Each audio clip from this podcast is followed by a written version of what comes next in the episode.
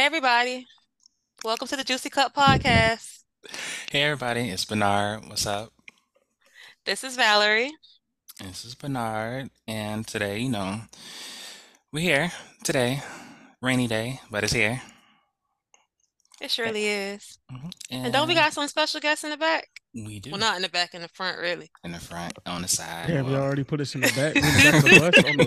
On the, golly, that's crazy. look, look, if you heard our podcast last week, we did um join the podcast, the Samurai Pros Professionals, and we have Frank and Marvin here, and you could do themselves, let them know everything about you guys. In a pod. You want to go first? Right, okay, look at how polite he's being. It's fine because normally in the pod, I guess I go first in the intro. So, uh, hello, good morning, good evening, hello everyone. Welcome to the Juicy Cup Podcast. I am Marvin Adams, Marvin X. I almost did the X thing. I'm trying not to do my intros. If you guys heard the episode last week, you know I do like this whole little spiel. Frank does this whole little spiel, but um, I say, feel free, go ahead.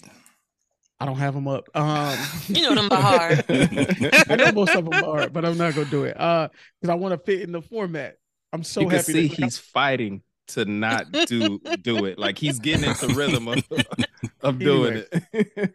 anyway, uh, my name is Marvin. I am uh one half of the Samurai Professionals podcast with my co-host, who can only be Frank. I'll let him introduce himself after. But uh, we have a podcast where we kind of mirror what what the Juicy Cup podcasts do. We just kind of talk on hot button topics.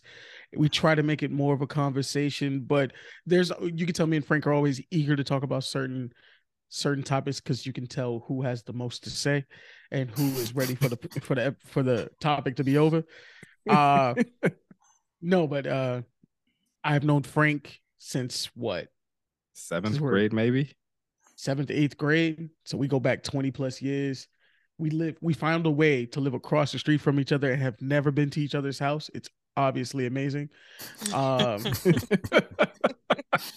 to have started a podcast 131 episodes long, to have never recorded in the same place.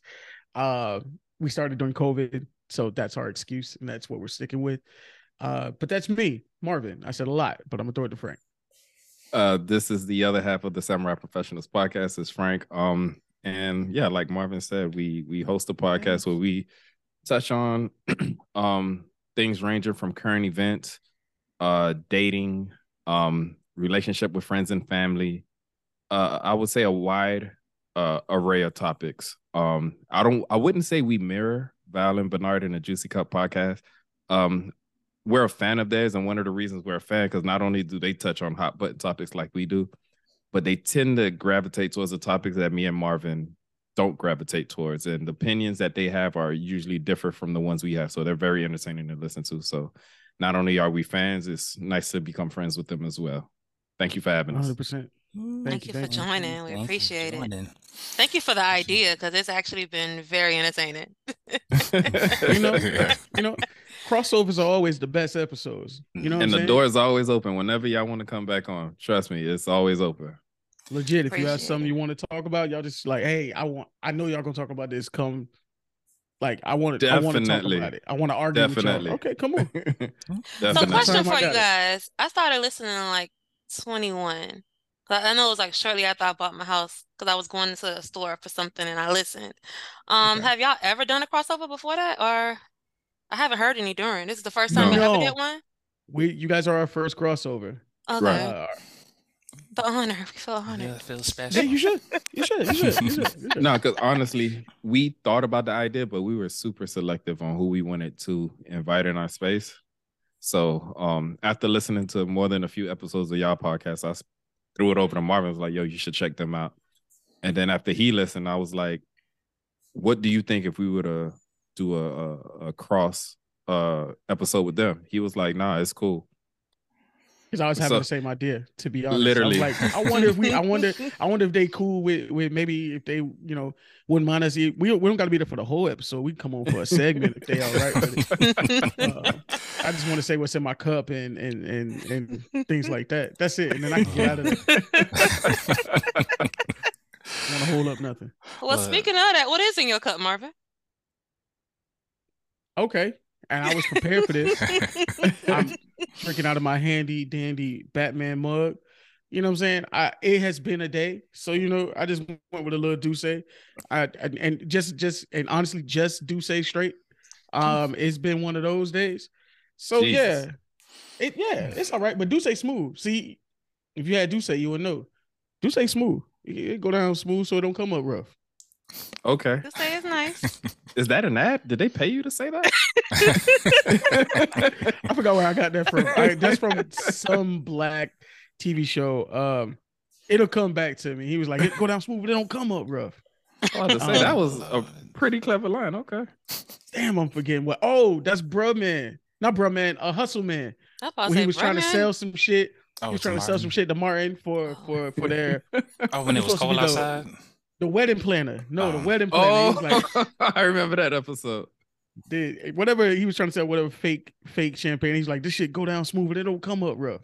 And I was like, all right. And that's it's been stuck in my brain ever since. Love it. But yeah, Right. So what you got over What's there, Frank? yeah. Drinking out of my super dad cup. Y'all see it? Ooh. Super dad. There we go. Okay. And I got it, you some got light kids. little vodka and cranberry. Some like Okay. okay. Frank like the sweet shit. Absolutely. I'll order wrong with that that. quick on y'all At ass. all. It tastes like I talk juice. shit. I talk shit, but we ordered the same drink the last time we had lunch. So Right? that bitch was good. What was that?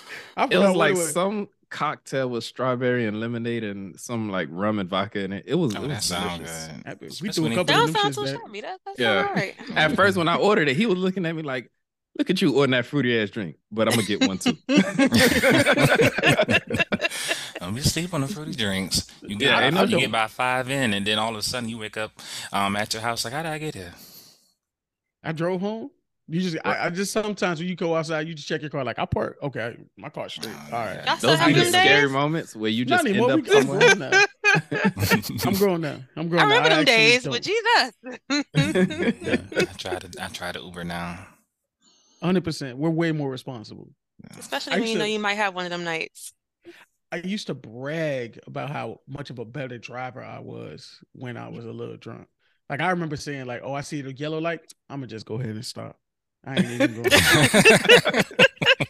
because y'all not gonna get me out here." But um, that was a younger time, a different me. Um, I'm a better person now. I'm gonna leave it at that. Gotcha. Well, Valerie, what's in your cup? I can't say what's in my cup because you made my cup. So So what's in your cup? Um, so we juiced. Um, and I juiced some apple, pear, and orange with a little hint of ginger.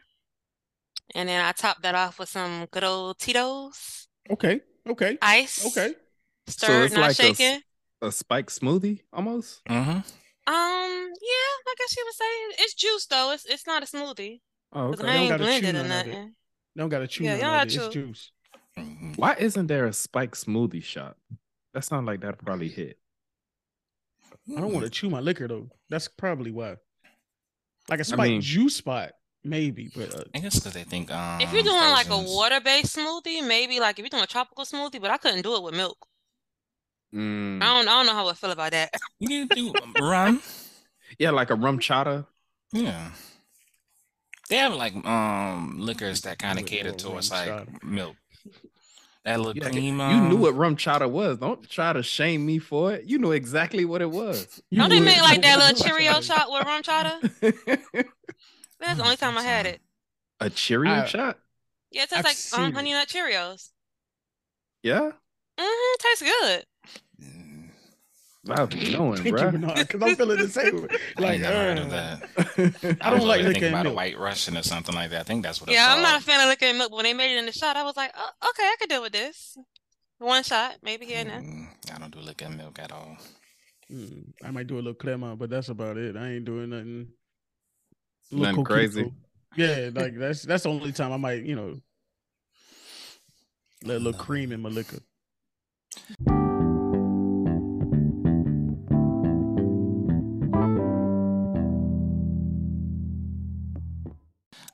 What got you going, Bernard, this week? Mm. I'm gonna try to keep it. Hmm. I'm well. See, I'm gonna try to keep it short because at this point, um, it's it's the Supreme Court. If you see my um, Mm. if you've seen my post on Instagram today um, of affirmative action, and also the, um, I think it was like the next day. No, it was affirmative action one day, and then the next day was um, they people can now discriminate. Um, business, private business can discriminate against LGBTQI plus people. And I just know what it's called. Um, I heard it off um this other podcast, a motherfuck to um Supreme Court and everybody because it doesn't. Well, I would say more so because it one, it just doesn't make sense for affirmative action. It actually benefited people, and if you're going to attack people for our unfair advantage, then like I said, legacies was right there to actually get them entirely have a way bigger percent of like getting into college, but they didn't attack that. But you know, racism is real um, Always. especially with Clarence Thomas, which I don't quite understand because his story apparently his story was um, he felt like affirmative action hurt him in college and he didn't get any like and because they felt like he didn't um make it there on his own merit. He had to have help and because of that he didn't have friends or they isolated him and so he purposely I you know kind of like is against affirmative action when in reality no matter what paper he had behind his name, he still was a black person, like in however old he is. He still was a black person back in the day, and he never had an offer to start with. But That you is know, the best excuse he had. mm, So it's is affirmative horrible. action. It's affirmative action, and not because he lame. yeah, Okay. uh, him too. I mean, being black is one thing. I I understand, especially during Mhm. that time, rough. But watching the way he moved from like Democrat to this really, really start like like strong conservative person is very weird to see. Like it's a very weird switch, Very, especially after all that he went through to become a part of the Supreme. Like it's just so strange to me. mm, Um, the way, especially the way black people rallied around him during that time and how he does everything it was almost against him. them. Yeah, it's crazy. Well, who's ever paying for his services must be paying him incredibly well. Oh, they are. They, um, I Hmm. think it came out what like a month or two ago. Like some billionaires, like randomly, like just paying for like lavish vacations, and he had to like answer to it in a way. But what he, I guess he, I don't know if they just found a legal loophole or if it's not illegal, but he's just taking those like donations and gifts and and loving it. It's been happening for years. And I think when they did like try to address him with it, he was like, I didn't think that was um, you know, a thing or whatever the case may be It's crazy. like he backtracked it and then far as like that and then like the discrimination i think um i think i don't care if people um discriminate know i would say discriminate against business. If you you can if you have your private business you can serve whoever you want but you are having a business though. However i, I think to me the trickle down effect is going to affect a lot of those things. Affects like I'm pretty sure like a white person um was involved with that. And the sad part of like where we are, I think I said Dave Chappelle kind of said it, but he said in a very ignorant way. I think when I would say, especially with the black community, I think that when we forget they always like um LGBTQI plus people have like a lot of um somehow advantages or something to sort of um, speak. You're talking about you forget that there's still white people within the LGBT um, spectrum. Um, we don't get them. Um, they actually sometimes bar us from like certain bars and stuff and everything, and so we are like the coattails of what they get basically. And so unfortunately, like now with that, I can see business like um you you guys never been here to call the address um or like certain black businesses now they have a right to kind of be more like really aggressive you if you look a little spicy because they have done it before um Mm. especially I What's would spicy say to you? especially um the address like it wasn't, it wasn't like you wouldn't see it we have walked in plenty of places in Houston and um as the like the um the bodyguard in the front Mhm. Kind of does a little bit more extra versus like it depends how I look. Most of the time I'm kind of in jeans, whatever the case may be. But if I look a little bit spicy, it's kind of that extra look of like I don't really want to accept you in, but I guess it's kind of like an arrogance in that air, and you like you Mhm. feel it, and you're saying like so. Now if he had wanted to, he could just be like, no, you can't get in. So just to what- remind you, just to remind you that even in that, even in the LGBTQ, I, even in that spectrum, you're still a nigga at the end of the day. Yeah, so let me let me ask you this: Mhm.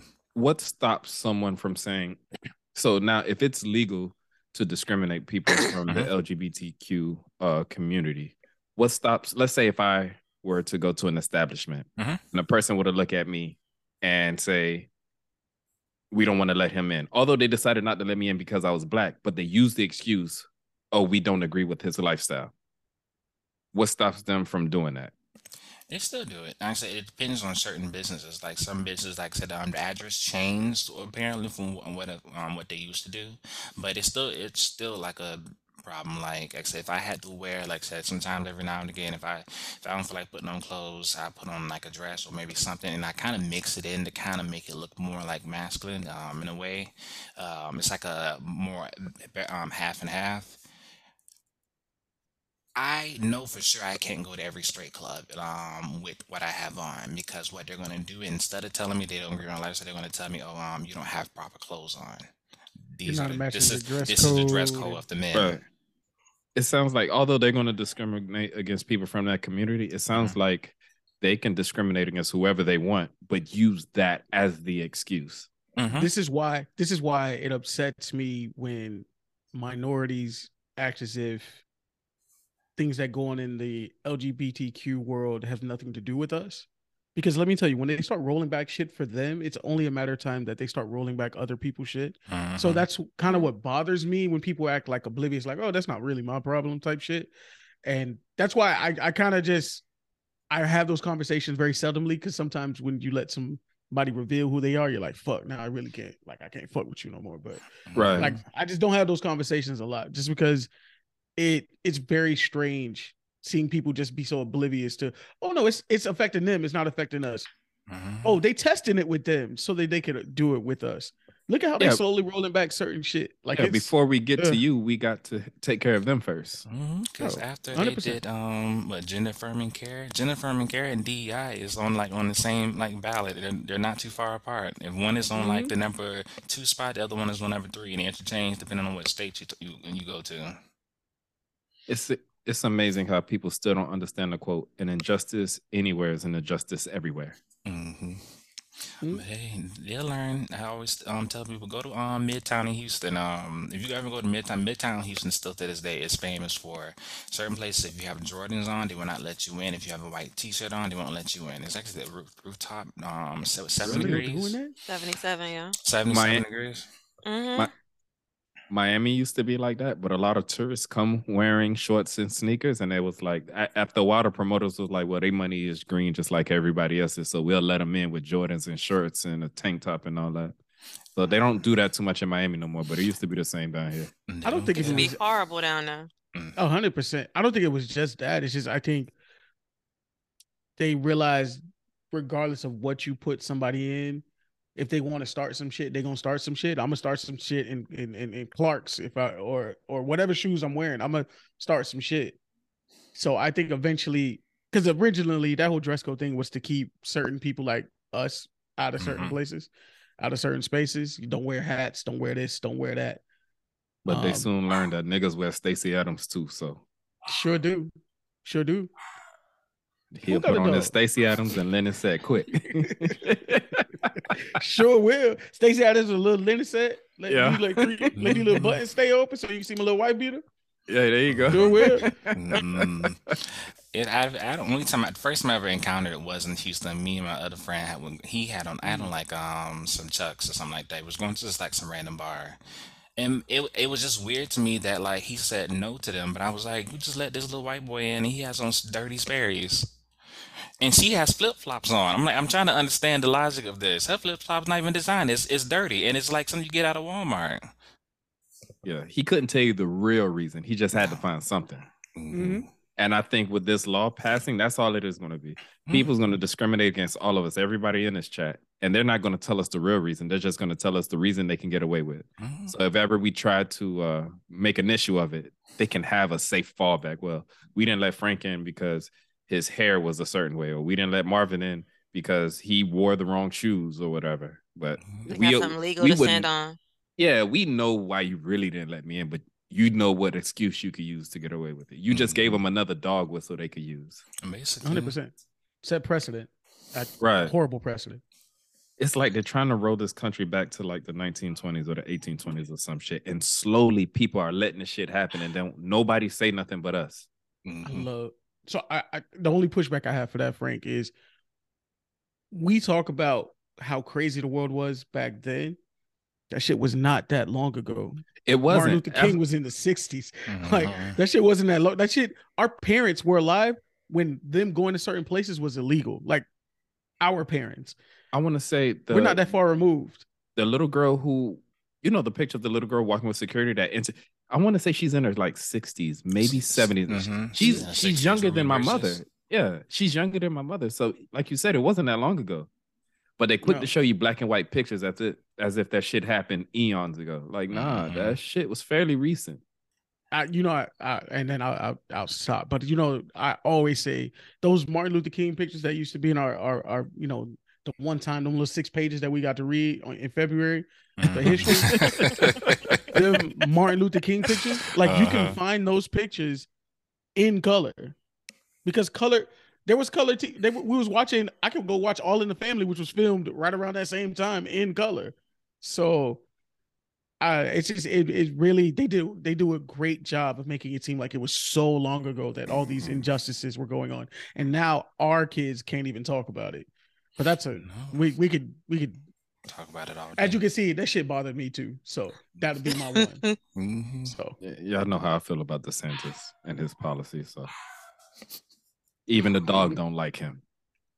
Dog is disrespectful right now. Like lately, she just been She's been been barking a lot more than what she ever barked in her life, and it's been really getting on my nerves. it's because new niggas on because this how it is new niggas is on the block they didn't check in they walk in the streets like it's they shit and she don't respect it like what she are you don't doing even get excited when somebody walk by. She bark at the rain now. She just barked the bark. I think she finally hears her voice, so she just It doing the must be, uh, most. You should have seen on Fourth of July in the backyard. She just was running around, bark, bark, bark, bark, bark. fireworks going off Disrespectful. Fourth of July is like the worst time to be a dog. Fourth of July, like New or a Eve, 'cause- veteran. Oh, yeah, they don't really sh- set shit off on Veterans Day like that, do they? No, no, no. Veterans Or that suffer PTSD. from PS, PTSD. Oh yeah, uh-huh, hundred percent, yeah. New Year's and Fourth of should be July is the common courtesy to check with your neighbors to see if they're okay with it, but nobody does that. No. People No, let off their these shits off. M4s. Yeah. N- And fireworks ain't what they used to be either. No, they loud. I, it was just people that um with fireworks. They had to be. If I had went over there around like two a.m., they were like proudly, loudly going at two a.m. with like their fireworks. Some bullshit.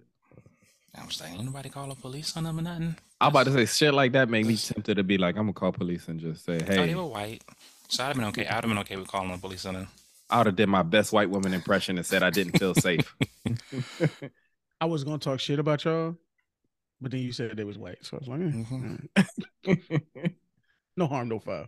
Mm, Basically, Don't bother me no. you should abide by the law and be outside. You should abide by the law. Don't fight it.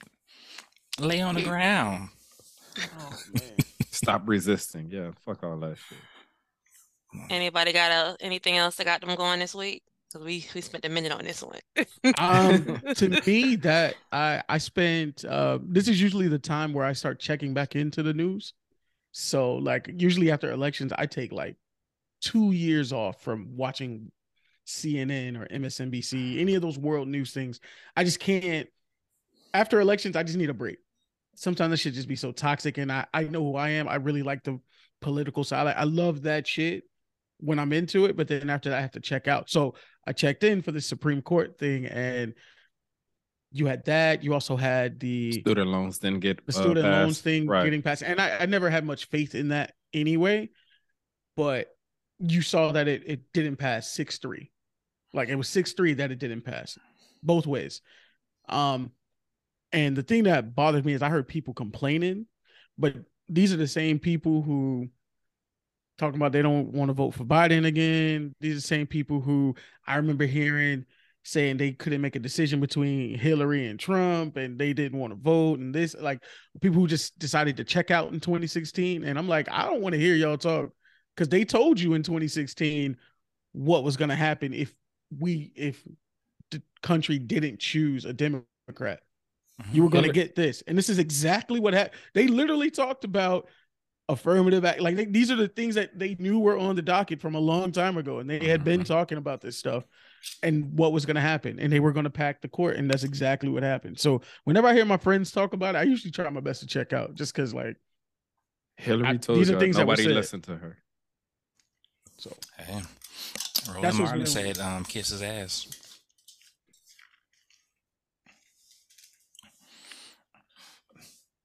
i ain't got no problem kiss my whole ass no problem dude. Good. I love it. So, want to move to the topics? it's Yeah, your world squirrel Huh? We can. It's Yo, your we your guests. We, What you was we finna don't- say, Bernard? I'm looking I at Bernard. What I was going. gonna? At least, I was gonna see if Frank had wanted um anything he had this week at least. anything that had, that got me going this week. Mm-hmm. No, that was pretty much it. Um, it's it's it's frust- like the, especially the last part that Marvin said. That's the most frustrating thing about it. Seeing the people complain when it's like you were like, it's not like this just happened out of nowhere. Like we saw the play coming from a while ago, Mm-hmm. but y'all decided not to vote for probably one of the most qualified candidates because y'all just didn't like her. no no for clarity the most qualified candidate to ever run for for president Right. she was you. the most qualified candidate. Like no one else has ever been that qualified. And you And chose a like- reality TV star. Right. And and the things people clung like the people the reasons people clung to him was so stupid to me. It's like I don't know. And and seeing the uh the outcome of it all and then people are upset and it's like, well, honestly, I feel it's your fault. It's your fault and people like you. So that's why we in a position and then in the way it looks, it's only going to get worse because now people are talking about how bad of a president Biden is and all this and that. And it's like, do you understand how these things work? Like, he his hands are tied. He he done all he can do. This was And an I'm- executive order. Like he did, he exercised his power to get it done and couldn't get it done. Nope. So Because nobody ver- votes in the primaries, and so yeah, of course. And and I didn't get it. He, Biden didn't send me nothing for after COVID. They should have sent me at least two checks like the other guy did. Remember that. Y'all remember I I'll say it here. Since since Valerie was talking all that shit in our podcast, I'll say it here. Trump is gonna win in 2024. I truly believe that. I wouldn't be surprised. I wouldn't be surprised, man. And if he wins, it's gonna be scary because you know they can't they can they can't uh put him on trial if he's president. Like if he's the sitting president, They can't. No. Mhm. No, But they could just he can him. be he can um become president while sitting in jail, and he can just impeach himself. Right. And then on top of that, let's say if he he gets elected before he goes to trial or whatever, he becomes president. He has four years to pull whatever strings he needs to pull to not get uh To make sure he gets of pardoned. anything. Make sure Right. he gets pardoned after. Yeah. And Even if he gets everybody- he can get pardoned.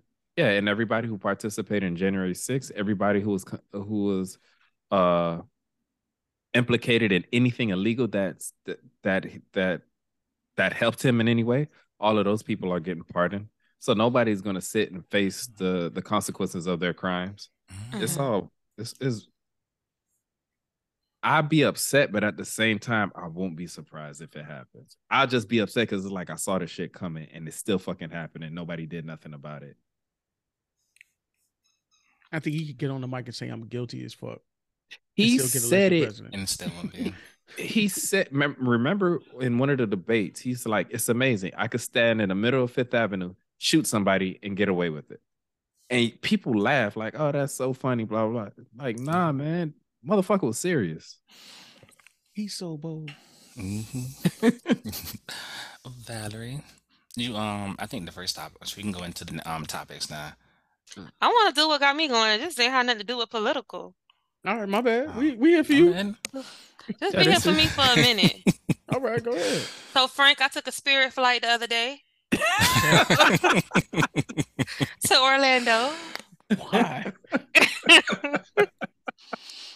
If I'm gonna risk my life on Spirit, I'm not going to fucking Orlando. Orlando's not that bad, man. Orlando's a decent city. okay, if you say so. First of all, we was flying during like the holiday time, which was like last week Thursday. But it was just the irritation with Spirit all around. Like we didn't have the seat confirmation, so we had to go You and wait at the huh? You don't say. Go ahead. Let me listen. I've never flown Spirit, so I'm gonna live vicariously through you. Go ahead. so my Spirit um travels have been pretty easy going. You should fly Um, Spirit at least once, Marvin, so you could understand the frustration it is to fly with that No, company. I'm It's not listening that to someone who is a Spirit flying expert complain about Spirit. So let me listen to her. Te- let her get her point off. I'm just here to listen. Let me sit back. Okay, so I had to go to the desk to figure out what seats we had. And it's maybe like a group of like seven people and then somebody else at the desk already at the counter. But I realized shortly while standing in line that the seven people are together. They don't speak no English. I'm at my gate, but the computer screen, the little television screen or whatever, has something completely different. It's going to like Kentucky or somewhere, not Orlando. So I'm like texting the person who bought the tickets, like, hey, did you get a confirmation of a change of some sort? Are we at a different gate? Because it's a long line. It's seven workers behind the desk. Five of the seven are sitting around like in a kumbaya circle, like just chilling, talking, kicking it. And then I'm not gonna put exactly the way I have it in the note because I felt like I was really mad at that time, Bernard. But it was these two women that was at the counter. One was assisting people, but the other one was literally sitting at the other computer screen, like I, I gotta describe it, but like she was resting her, her head on her arm and she was just chilling. And I'm like, if you're not gonna take customers, you need to move because you're making me really upset. Like you taking up space, and I got five of y'all back there just kicking and laughing. Needless to say, I was helped, but I was I was I was genuinely irritated by like the extra 20 minutes I had to wait. I was 20 at the minutes right is a long time. Hmm? 20 minutes is a long time, especially when you feel like you could possibly miss your flight. Because if they had you at another gate that's in another terminal, you know how long that could take you to get there? I'm I'm constantly asking, like, you sure you didn't get a confirmation change on the app? You know, you sure you didn't get nothing in the email? Because I'm not seeing this here. but But as soon as I got up the there, time. she made it happen. Huh? You know, Spirit don't tell you all the time. I told you that one time with um with Spirit when I was coming back from Mexico. Um, why I chose usually I only do Spirit going to but um Miami. I did Mexico. I got all the way to TSA and found out um through TSA actually. Looked on the board because I was like, why do my thing don't have a gate? Checked in downstairs, mind you, and got told um as I went to a random Spirit gate that my flight was actually canceled and they Oh, had no wow. and, and they had no um no idea where my um the next flight was going to be it was actually a whole nother airline and took about a good hour on the phone Mm.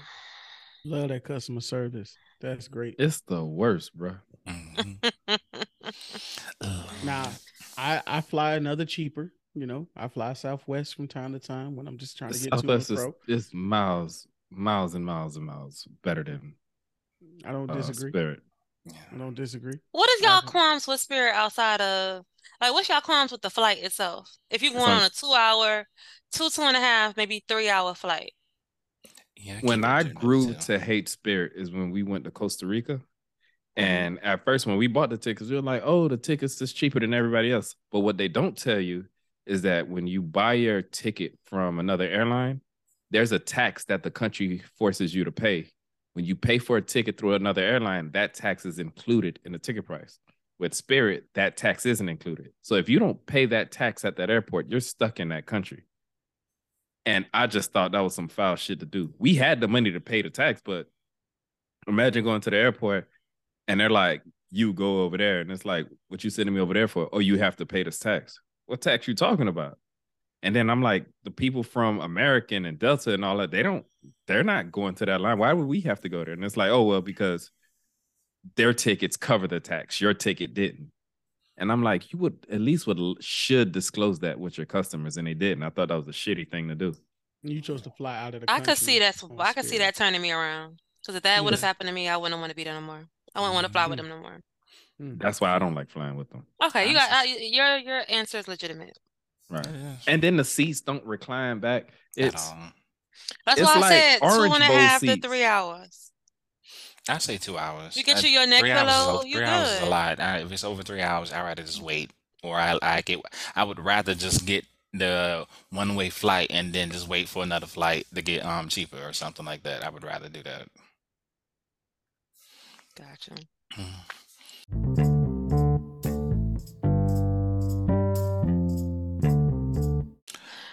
Okay, let's jump in. Lord, you got the first one. Okay. Spirit. I'm the one to explain this. But okay. You sent it to me. Um, So there was a post that came out um about the Glamour UK magazine. Um on the cover presented a trans pregnant man. Mhm. Um, which means for those who don't know, a biologically born woman who identifies um presents as a man. Um, however, um this issue of the magazine was their pride issue that basically um celebrated the allyship that exists between women who are cisgender or not and transgender people through their shared experiences. Um, this particular transgender male though is pregnant. So I immediately went to Bernard and was like, basically, like, how do you explain this to your child? Because Bernard, don't eat me up here. Men don't get pregnant. So how do you explain this to a Hold- child?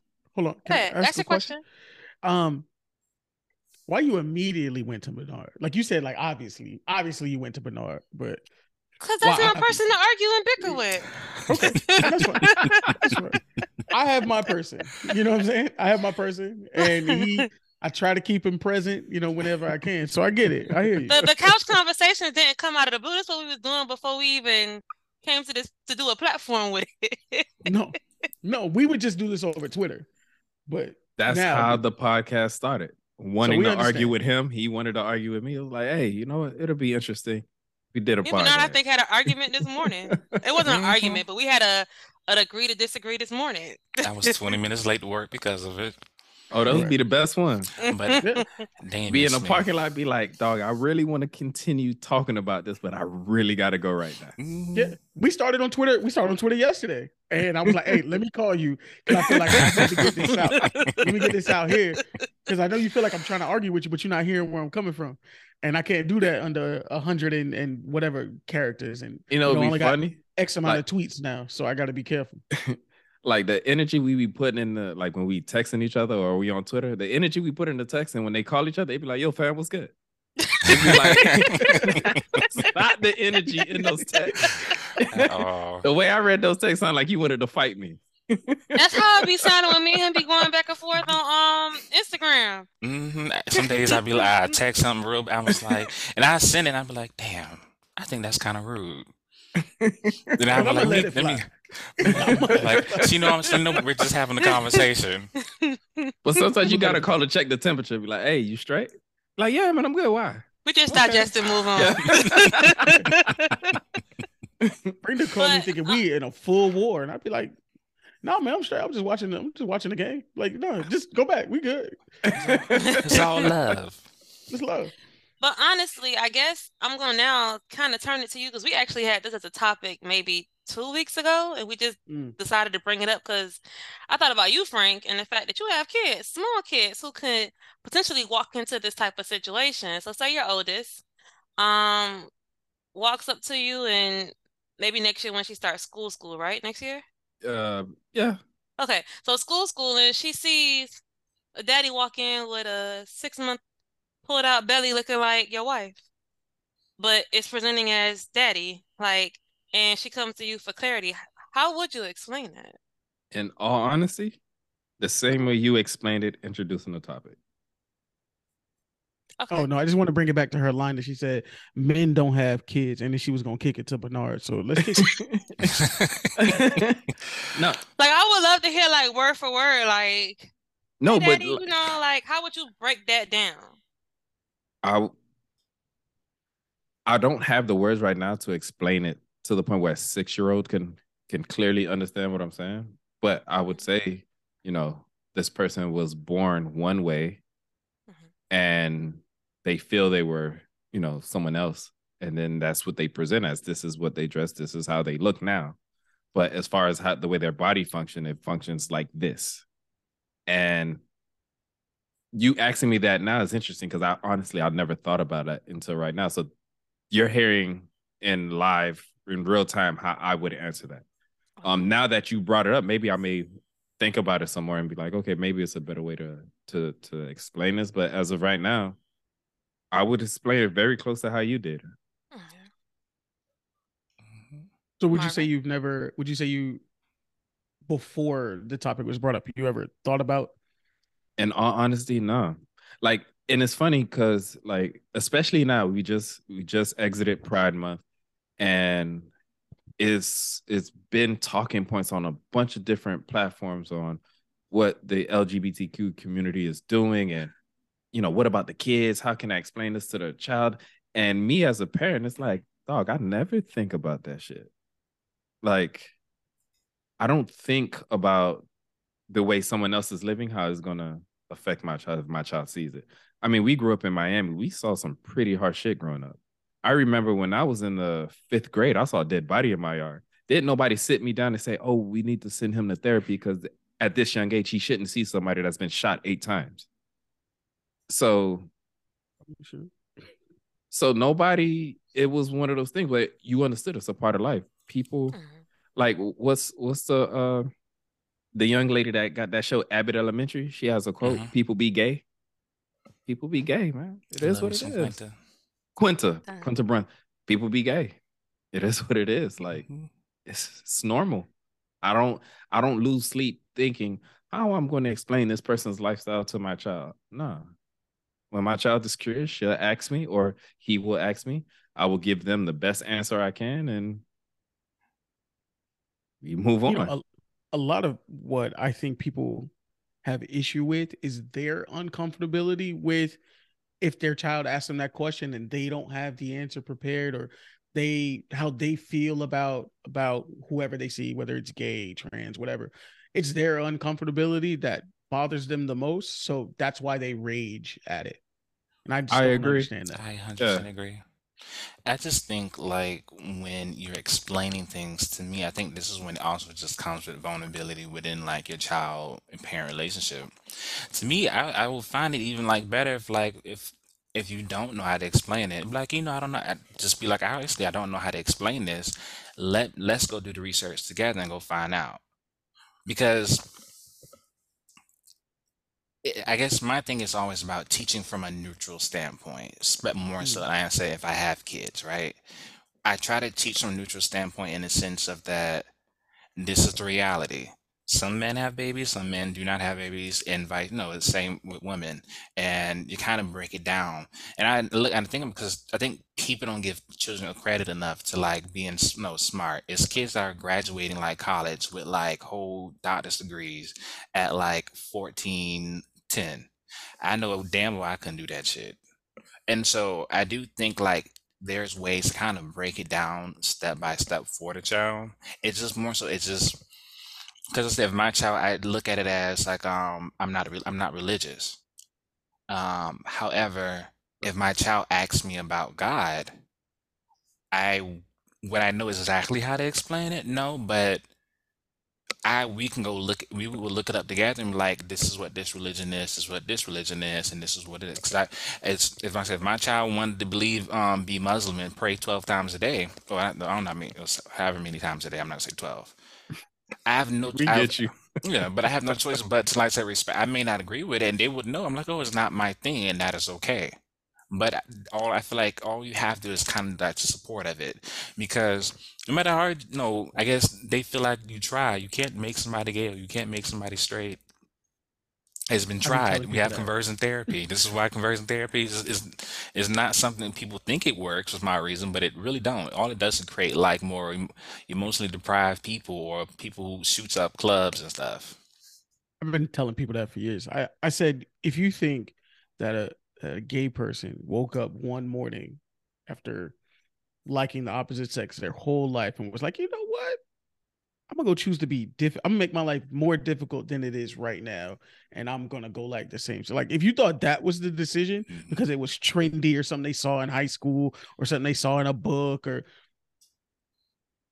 that would be crazy. Because guess what? You've seen, we've seen us straight people. We've seen Mhm. gay. Like I used to watch Queer as Folk when I was when I was a kid.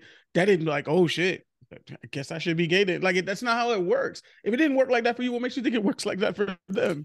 Especially I just like never understood that. um, like you made you you brought up group a of good people that point. do though. Say what I'm sorry. I, I think there is a group of pe- there. It's not the majority, but I think there. Cause I, I went to Turner Tech, so that's what I saw. I literally saw people wake up and do exactly what you said. Cause I was like, you, you wasn't gay yesterday. I, I so I I've seen it. Or they decided to show you. They probably felt already comfortable. They had. found the community. Yeah, because sexuality is a spectrum. Like True. you you teeter on on whatever side it is. Somebody you were all on different points of it. So yeah, just now there's a community now, and now I could because it's similar like that around the same time it happened at, at at our school where it wasn't like that, and then it was like, oh shit, they got a whole table. Like it, it was just like it turned. Frank knows exactly what I'm talking about. Like it went, I it know what you're talking like, about though. You're right. You're right. you didn't see it, and then they had a whole clique. So when people find community and they find a way to be more comfortable, that's why you may seem like, damn, I didn't know she wasn't gay all, all through middle school. All of a sudden she gay in 12th grade. Like, no, she was. You just didn't know. Me and Frank had a conversation the other day about about people who who were moving like moving very low key. Some some infamous people in at, our schools who were moving very low key back in the day. And neither one of us were shocked because we both had heard similar stories about the person. But if anyone else outside of me and Frank had heard that, they would be like, "No way!" Shocked. And no, just you would you be surprised how how scared people are to reveal who they are. Absolutely. Think of DO I dudes. Valerie, when I tell you as a person, as the boys to call me the person I used to mess with a lot of DOs when I was younger. I don't do them things no more. However, See that. you will be shocked like the people that you will think and i promise you like it, you can look them in the face you can go to their family house you can go you can be with them 24 7 and not one bit of thing will put you on like suspect of like and like i said doesn't really have like a particular look and so i think sometimes when people are who i guess who don't necessarily look the part of what you know what the standard apparently sometimes people view it as The and then they become comfortable and then they um because you have a lot of masculine like men sometimes when they do come out and then they, they shift towards more so like femininity um because at that point they're allowed to kind of freely express themselves because essentially they're just kind of even like living in the closet and in the closet they may be more feminine in their head or they may do it when nobody's home or kind of when they when in a place they feel comfortable at more so Gotcha. Just recently, there was a video that was going around where it was uh, a younger guy and an older guy about to walk into an apartment, and somebody was recording them from like not a far that. distance, but a, a closer distance. And when I first saw the video, Oh I didn't understand what I was seeing. I sent it to you. So you, yeah, you sent it to me. Um, you had the younger guy. He had his arm around the older guy, and then when the younger guy looks up, he noticed somebody's recording him, and his whole personality changes. He started to act kind of more erratic, and then he ended up he started fighting the older dude. And I'm like, why would he just out of nowhere start beating up the older guy? It wasn't until I started looking at the comments and people were everybody was on the same page. Were like, oh, he was DLs. He felt he was about to be outed, so he, he thought he was being responded. set up. He thought he was being set up by the dude. Yeah, yeah. yeah. And Mhm. I'm like, I would have never guessed that because again, I, I mean, I'm, I don't see that every day, so I didn't know that's certain that that's something that people would would encounter with somebody, especially if you're if you're about to invite this person in your, into your house. I would assume the person is comfortable with you and they wouldn't do you like that. But people, again, if they if their image is more important to than anything else, at that point, he he probably felt that his image was going to get blown. So- Mhm. that's why a lot of um, black trans, um, like I'm gonna say trans women, um, end up getting killed, and then I think society paints them as just um, streetwalkers when it's, it, I guess, the, actually that's a bigger conversation, but they're getting painted as streetwalkers Mm. when they're that's, they just really not getting hired, and so either they're doing drag performances, and not every person who is transgender can do hair, like or like I say, even any- not every gay person can do hair and all that stuff, and so maybe they just don't want to do those things. So they're trying to get jobs, but they can't get jobs. Sometimes they do those things, and then you have that same exact scenario where like maybe not their girlfriend found them, but their girlfriend cousin saw them, and then now all of a sudden she getting shot because oh she tried tried to try me, and every society believes it a lot of the times because oh she she um she may have like an OnlyFans when that may be her only way of like getting a job. the only way to make money. Mhm. But they try to make you look like, oh, because you're trans, you're some sort of deviant, you're some sort of slut, you're some sort of this and that, that, that. That to me, I re- I remember my first. Well, no, that wasn't my first. I known trans people pretty much most of my life. I was Uh, say we went to school with one.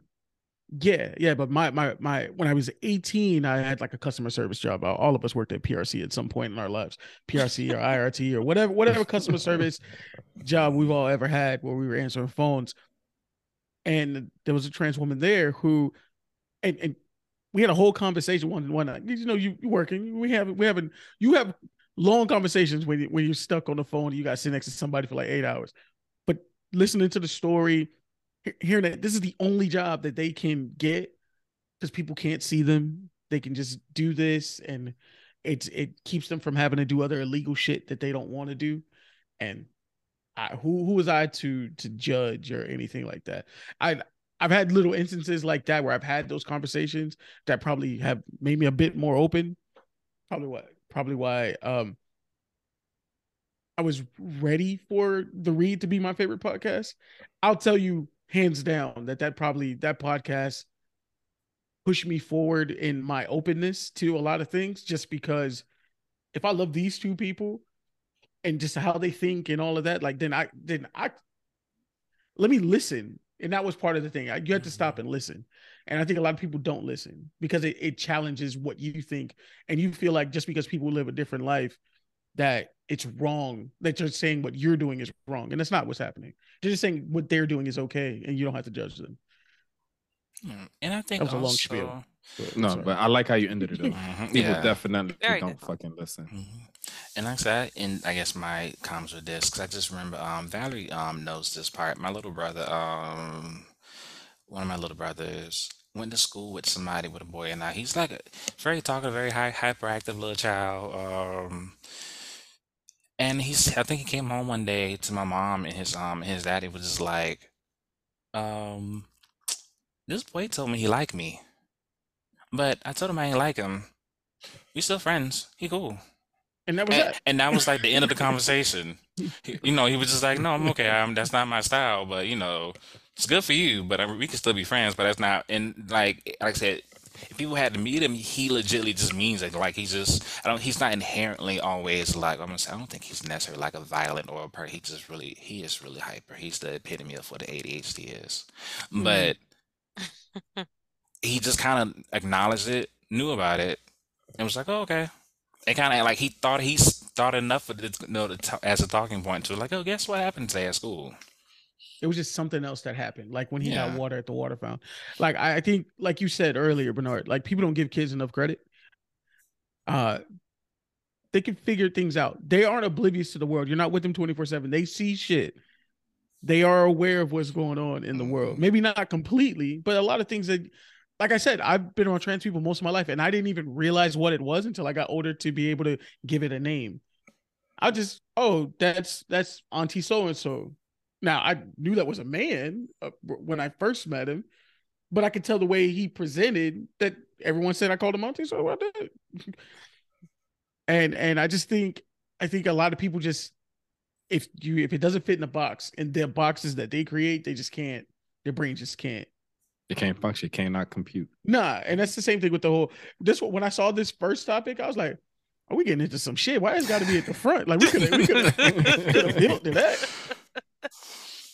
But I mean, I, I know we're trying to be here, not be here for the longest of times. But I mean, Right? God bless who gonna edit the pod.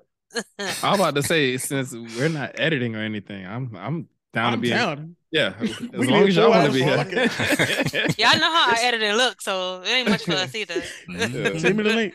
It's not much. Or say no, we'd have to do a part one and part two. Hey. Yeah, we with it.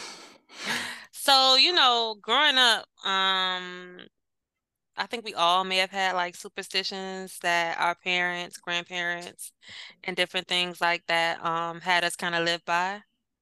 Um, did y'all have those things? Like certain things you may couldn't have did after a certain time of day or couldn't eat. Some of the common ones like splitting poles. Oh, we I don't still do poles to that to the day. day. Yeah. I'm split poles to the day. And if you split the pole, I'm gonna be like, you got somebody has with You to gotta walk, walk back. Yeah. And if you res- and if you refuse, now I'm upset because you don't you don't made me have to be the one to go back and walk around. Right. Fuck all that. I hate that shit. So But yeah, plenty of stuff. y'all?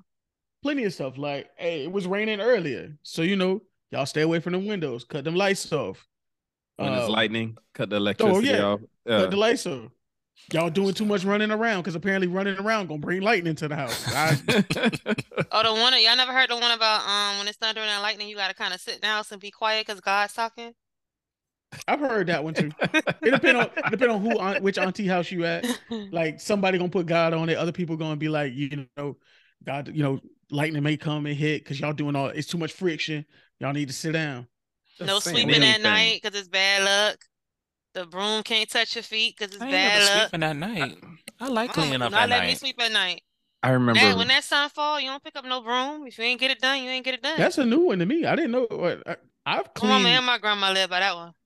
I remember I was in a dollar store once, and this is how I learned about the sweeping somebody's feet. Oh, yeah. I was in a dollar store, and it was this. Uh, it was a lady in front of me. She was buying a broom. It was me and my mother, and it was this dude behind us, and the line was kind of curved or whatever. And the guy, he had a lot of space between me and my mother, and somebody almost cut him off in line, and he was like, "Nah, I'm in line," and she was like, "Why don't you move up?" And he was like, "Nah, cause she got a broom." And the lady buying a broom, she looks at him and she kind of holds the broom up, and she's like kind of confused. She's like, "What this?" And when she did that, he jumps back. And he's like, Yeah, I had to serve 10 years in prison because my mama swept my feet. And the whole time I'm like, Okay, I don't think this dude is all there. But the way he said it, like he said it with such conviction and he was like very serious. And then we was like, in my head, I'm like, okay, lady, put the broom down before this dude panics and does something to us. Because clearly he's terrified of the broom. yeah, it was the broom, and it wasn't because he robbed the bank. Exactly. That's why exactly. said it. That's why he was in prison for ten years. Right. Lord. What else y'all got? I don't. I'm trying to think of anything. I don't. I think my thing was only just sweep under the room. I guess I don't really follow too many. He was supposed to spit on his feet though. That's what they say. When you, you someone sweep your feet, you gotta spit on it to cancel it out. Oh, that's nasty. Yeah. That is Oh, nasty. They say Um, when you like drop your food, somebody looking at you when you drop your um. Oh, yeah, I eat, do that. Drop your or food. somebody staring at me. Why you staring at me? Oh, you or if what? you bite your The tongue, money one. somebody's talking about you. The hand itching like The um money, Marvin over yeah. the door. Mhm, Yeah. You get um, you about to get some money. Or if a lizard, like if a lizard jumps on you, if a lizard's in the house, somebody's gonna get pregnant soon. Oh, Oh, I never heard that one. Dreams of fishes. That's Dream- usually No, pregnancy. I'm not gonna lie, I believe that one because I swear to you, when the weekend Fahim was conceived, the night prior, me and my wife, you know, we did our thing. The next Obviously. fucking morning, my sister called me and she's like, Hey, Frank, I just had to call you. You was heavy on my mind. I had a dream about you. You know, I was standing on this river and blah, blah, blah. And I'm like, wait, wait, what? You was, where were you? She's like, on this river, the water was, be-. I'm like, you had a dream about water and I was in it? She's like, yeah. I'm like, don't play with me like that. I'm like, you know, I ain't trying to have no more kids. I don't need this bad juju. Fast forward, my wife pregnant. I blame my sister. No, I'm. A, I'm. A, I got you. No, the reason your wife is pregnant is because y'all had a good time. You ate the booty. You shot the club up. And that's if what my sister didn't have that dream, it wouldn't have took. So it People have- solidified the It- solidification. the dream solidified it. People have water dreams all the time, but when anybody within their vicinity is just, I don't know, popping out kids every eight months, it's obvious. I mean, it ain't gonna take much. You know, there was so there's at least a three year window where we were not supposed to dream of fishes to, so that it could relate to you. Absolutely. Okay. Absolutely. Three years is a stretch. It's more like two and a half. Well, I think after the what tomorrow or the day after, it's been a year that nobody that had a, a fish dream, right? Yeah. Oh, Lord, Amen. Don't be jinxing it like that. Hey, chill out. The other day, me and my wife was joking. Um, okay, so the, the what it was last weekend, this past weekend, my wife posted a picture that we recreated when she was pregnant with Fahim. Somebody, people started calling my wife was like, "Damn, we thought Frank got you again." So we laughing about it, and I'm like, you know what? I did look Had I not got the vasectomy, more than likely this would be on schedule. You would be pregnant right now. 100%. 100%. Five So, years yeah. of her life you took away. Legit.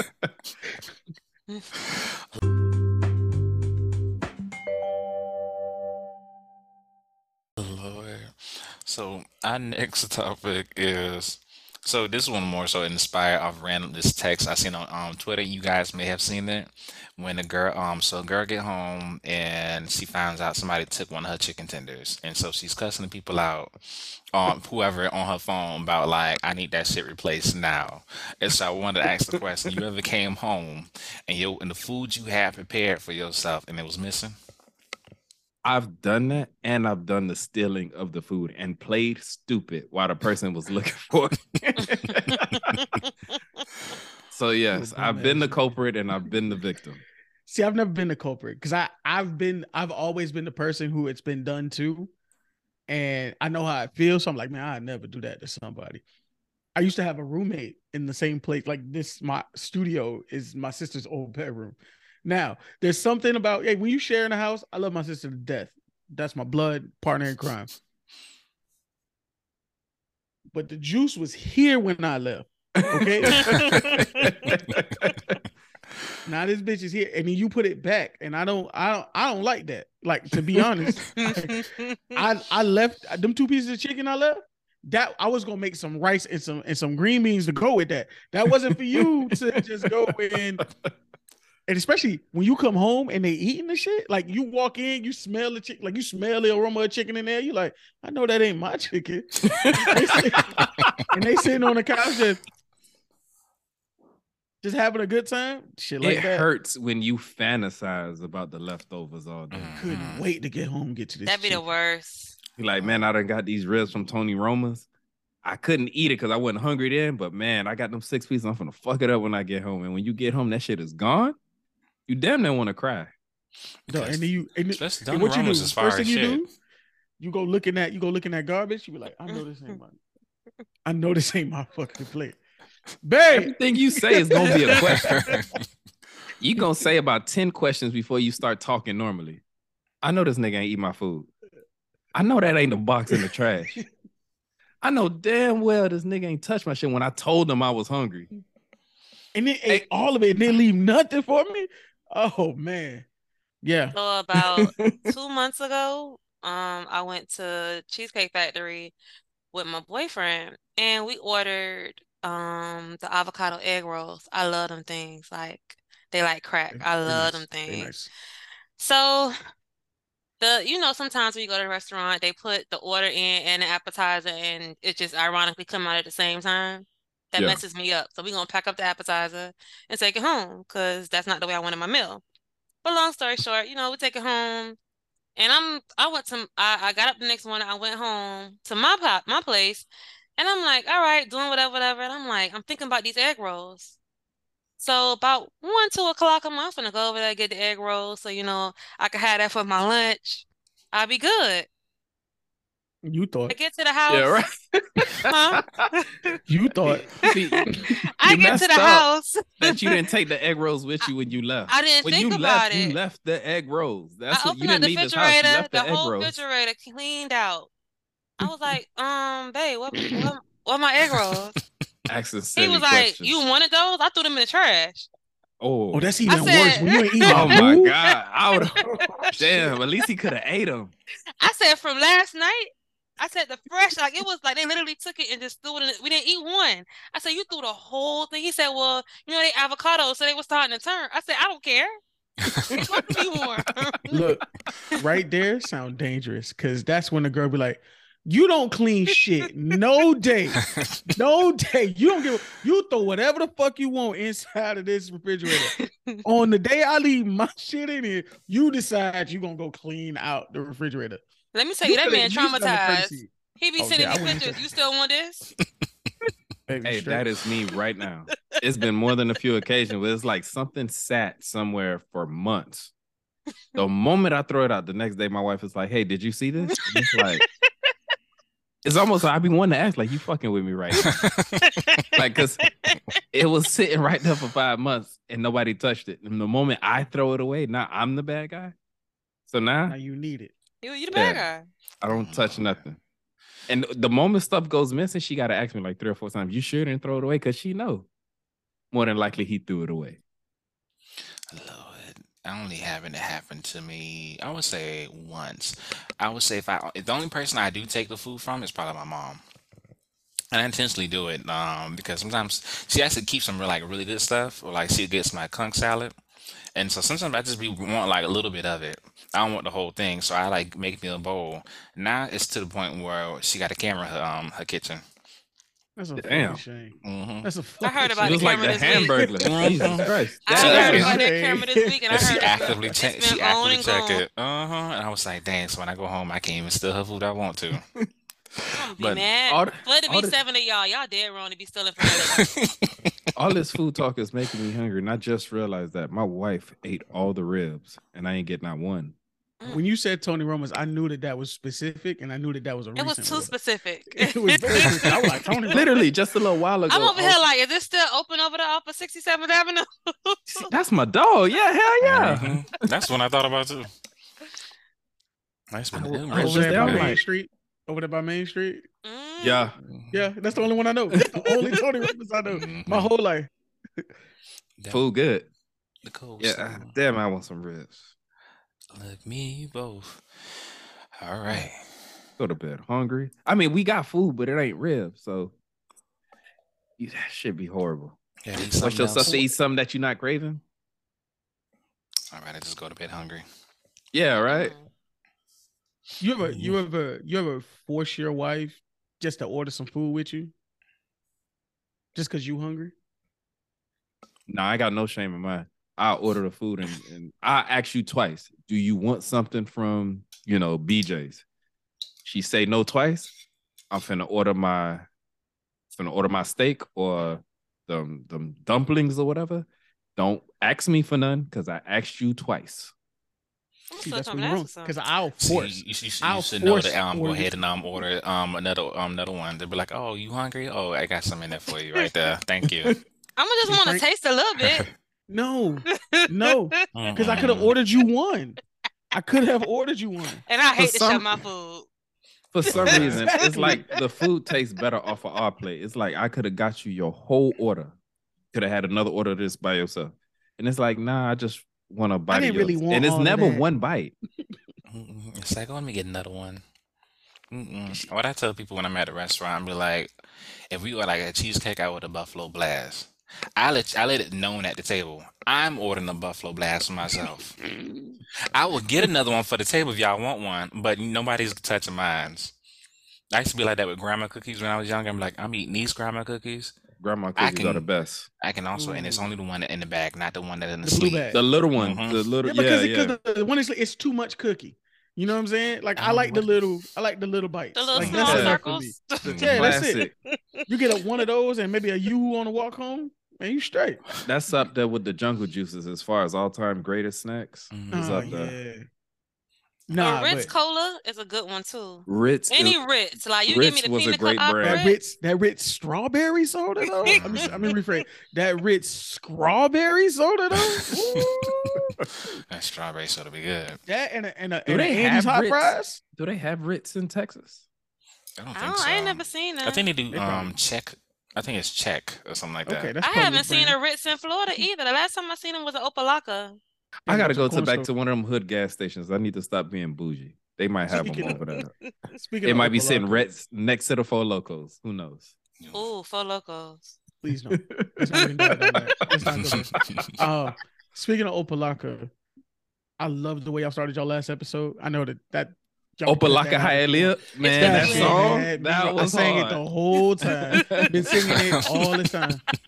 And when you brought up the Um, Mattress Giant commercial, I remember that they don't make good jingles like they used to. At all.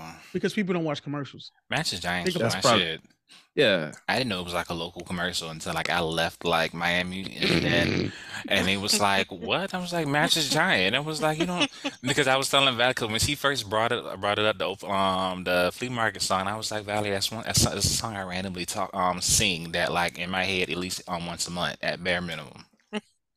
no, uh, man, Opa-locka Hialeah Flea Market, that was dude, that was a staple. Like that's when school was about to start because you know we weren't rich, so mama Mm-hmm. scraped a few dollars together. I used to get a couple of outfits over there. Like I could remember being happy we was going there on a Saturday. He All my outfits, Easter 'cause they dresses show- came from them. Every last Easter dress I had plastic, till about the plastic. 13. Yeah, pull it right off that little rack. Look, That one ain't up mad there. at it. The blue one. Man, No, And but I you- asked I asked about the the forcing your wife to to get food and because I understand that. I get that. Mhm. Like, hey, I'm forcing this on you so that you don't gotta eat off me. I should probably do that now though. Now that you, You should. it. you I should. should. But I know y'all have did y'all read that thing about the guy forcing his wife to have have sex with him uh while she was like She's going through bedridden with cancer, cancer and um, shit? mhm. Say, hold on, stop out. Say what now? So it's this guy. Um, so one of the producers from Real Housewives, he no longer works there, and so what happens is um he got to so-called Love and Marriage Huntsville. You might have like heard it. I know it comes on our own network, but I have Sling and Sling don't I um, finally carry see on. what you did there. Good job, Marvin. You called it out. We all been shaking our head like, yep, that was tight work. and um well he he was like on an interview and he was just saying that like he must he needs to have sex. And so even as he was he basically was saying like he all he like forced his wife to have sex with him um or um he basically required her to have sex with him while she was going through chemo and cancer treatments.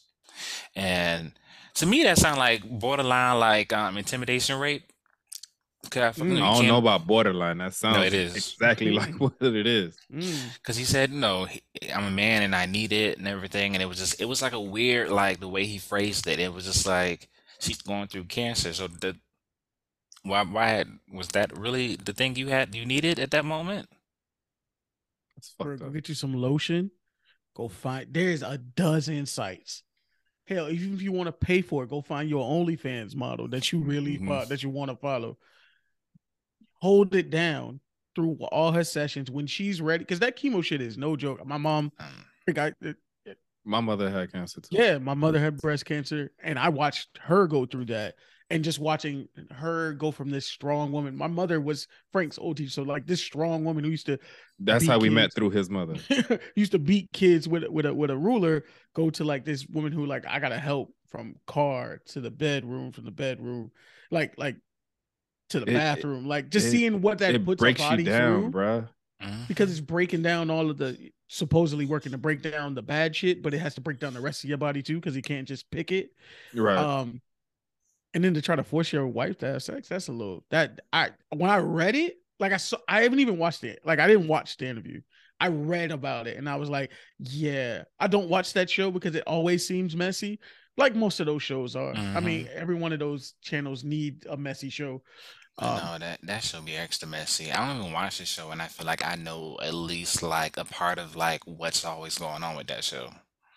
That's fucked up. Oh, I recently have a friend who um went through breast cancer and just I seen her twice through the process and I couldn't imagine somebody forcing her to do anything, get alone something as physical as sex if it wasn't something that she wanted to do.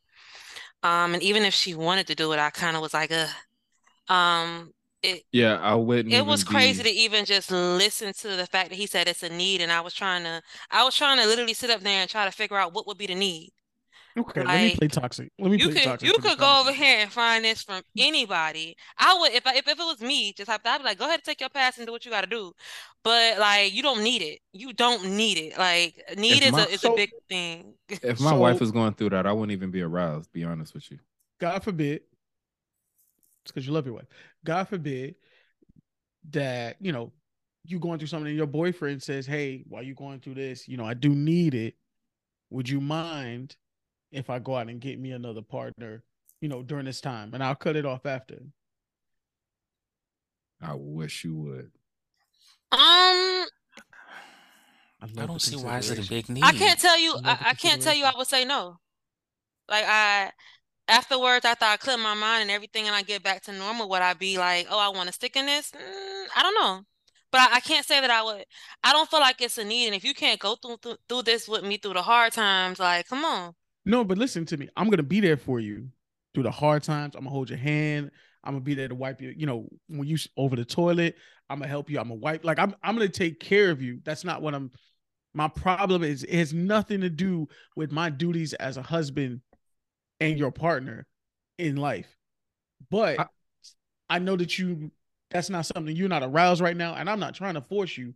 But would you mind if I go out here and look for that elsewhere, and we'll, I'll cut it off after. Like it don't have to be something that's sustained. And it's just straight sex. You're not you're not creating no emotional ties of any sort there. You might No, well, you might, as well break up and you'll be my friend who just happens to help me with um everything. no, but say we married. Say we married. Say that we are we are fully committed. We're in a we are in a marriage.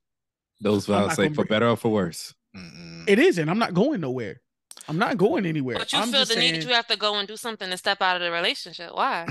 because I'd rather come to you now because of my need and my drive. I'd rather come to you now and make the arrangement so that we are on fair ground and you don't find out some shit or I do some shit that would hurt you. I would rather tell you up front instead And of I At that point, why even talk to the person? You've already made the decision.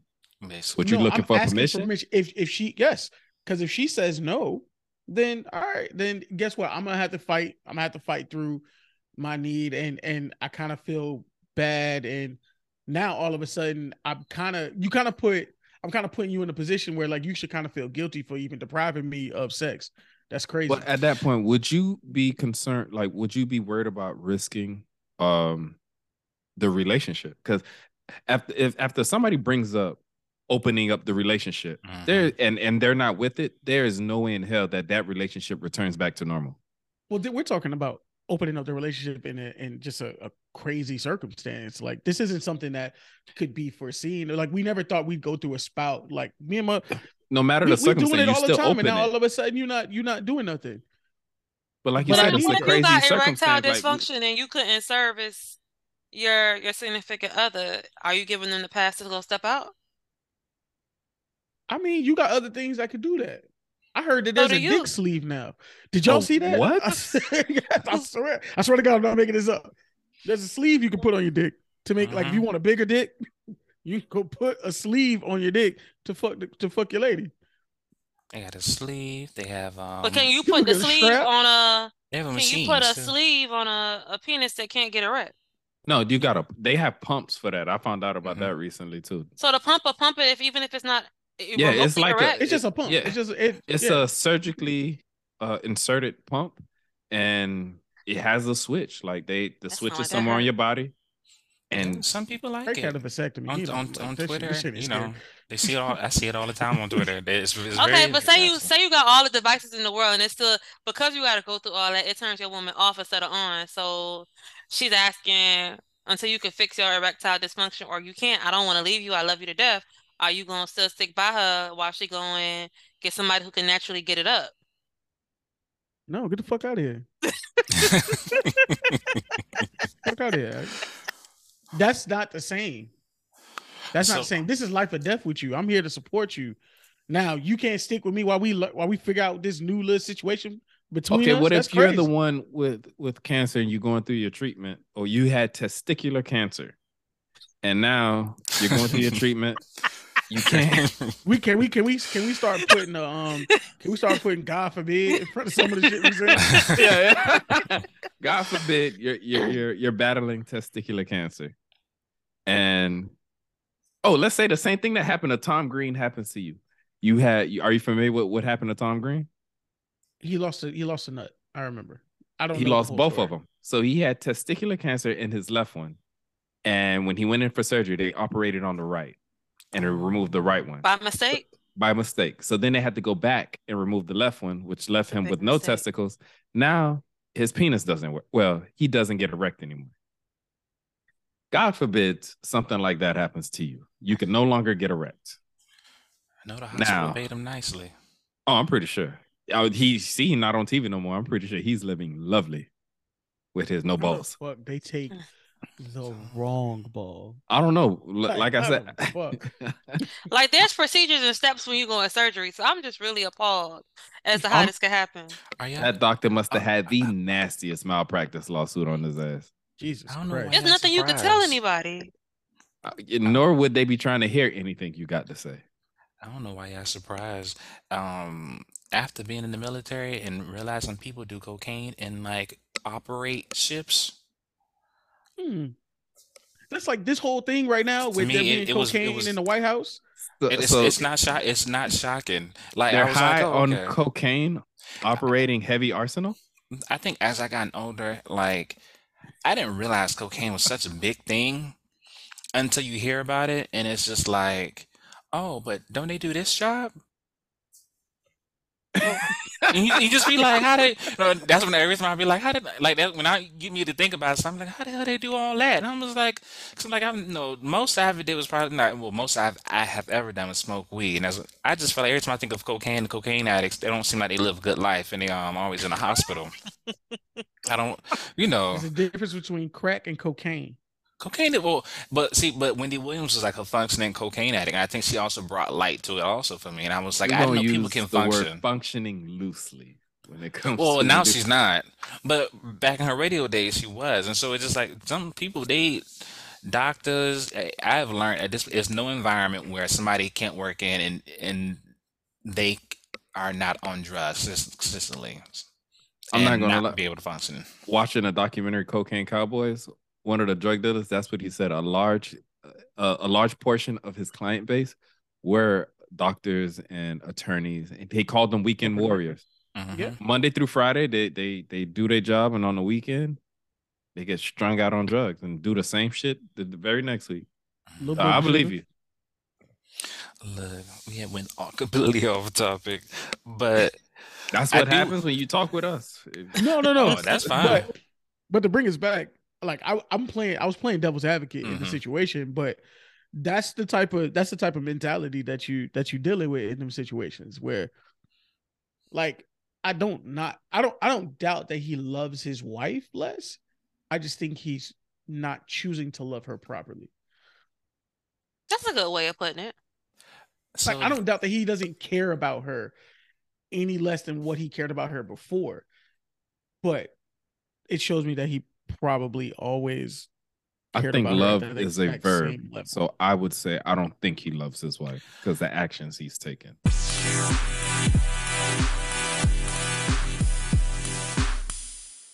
And so I guess that would bring me to, I guess, my next question that kind of fits in with this.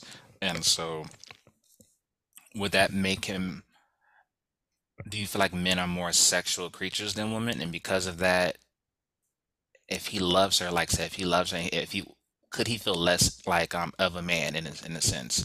If he feel like if sex is the only way sometimes a lot of men can express themselves, do you feel like maybe that could be a part of it? Because if that's the only way he can express oh, his love towards her,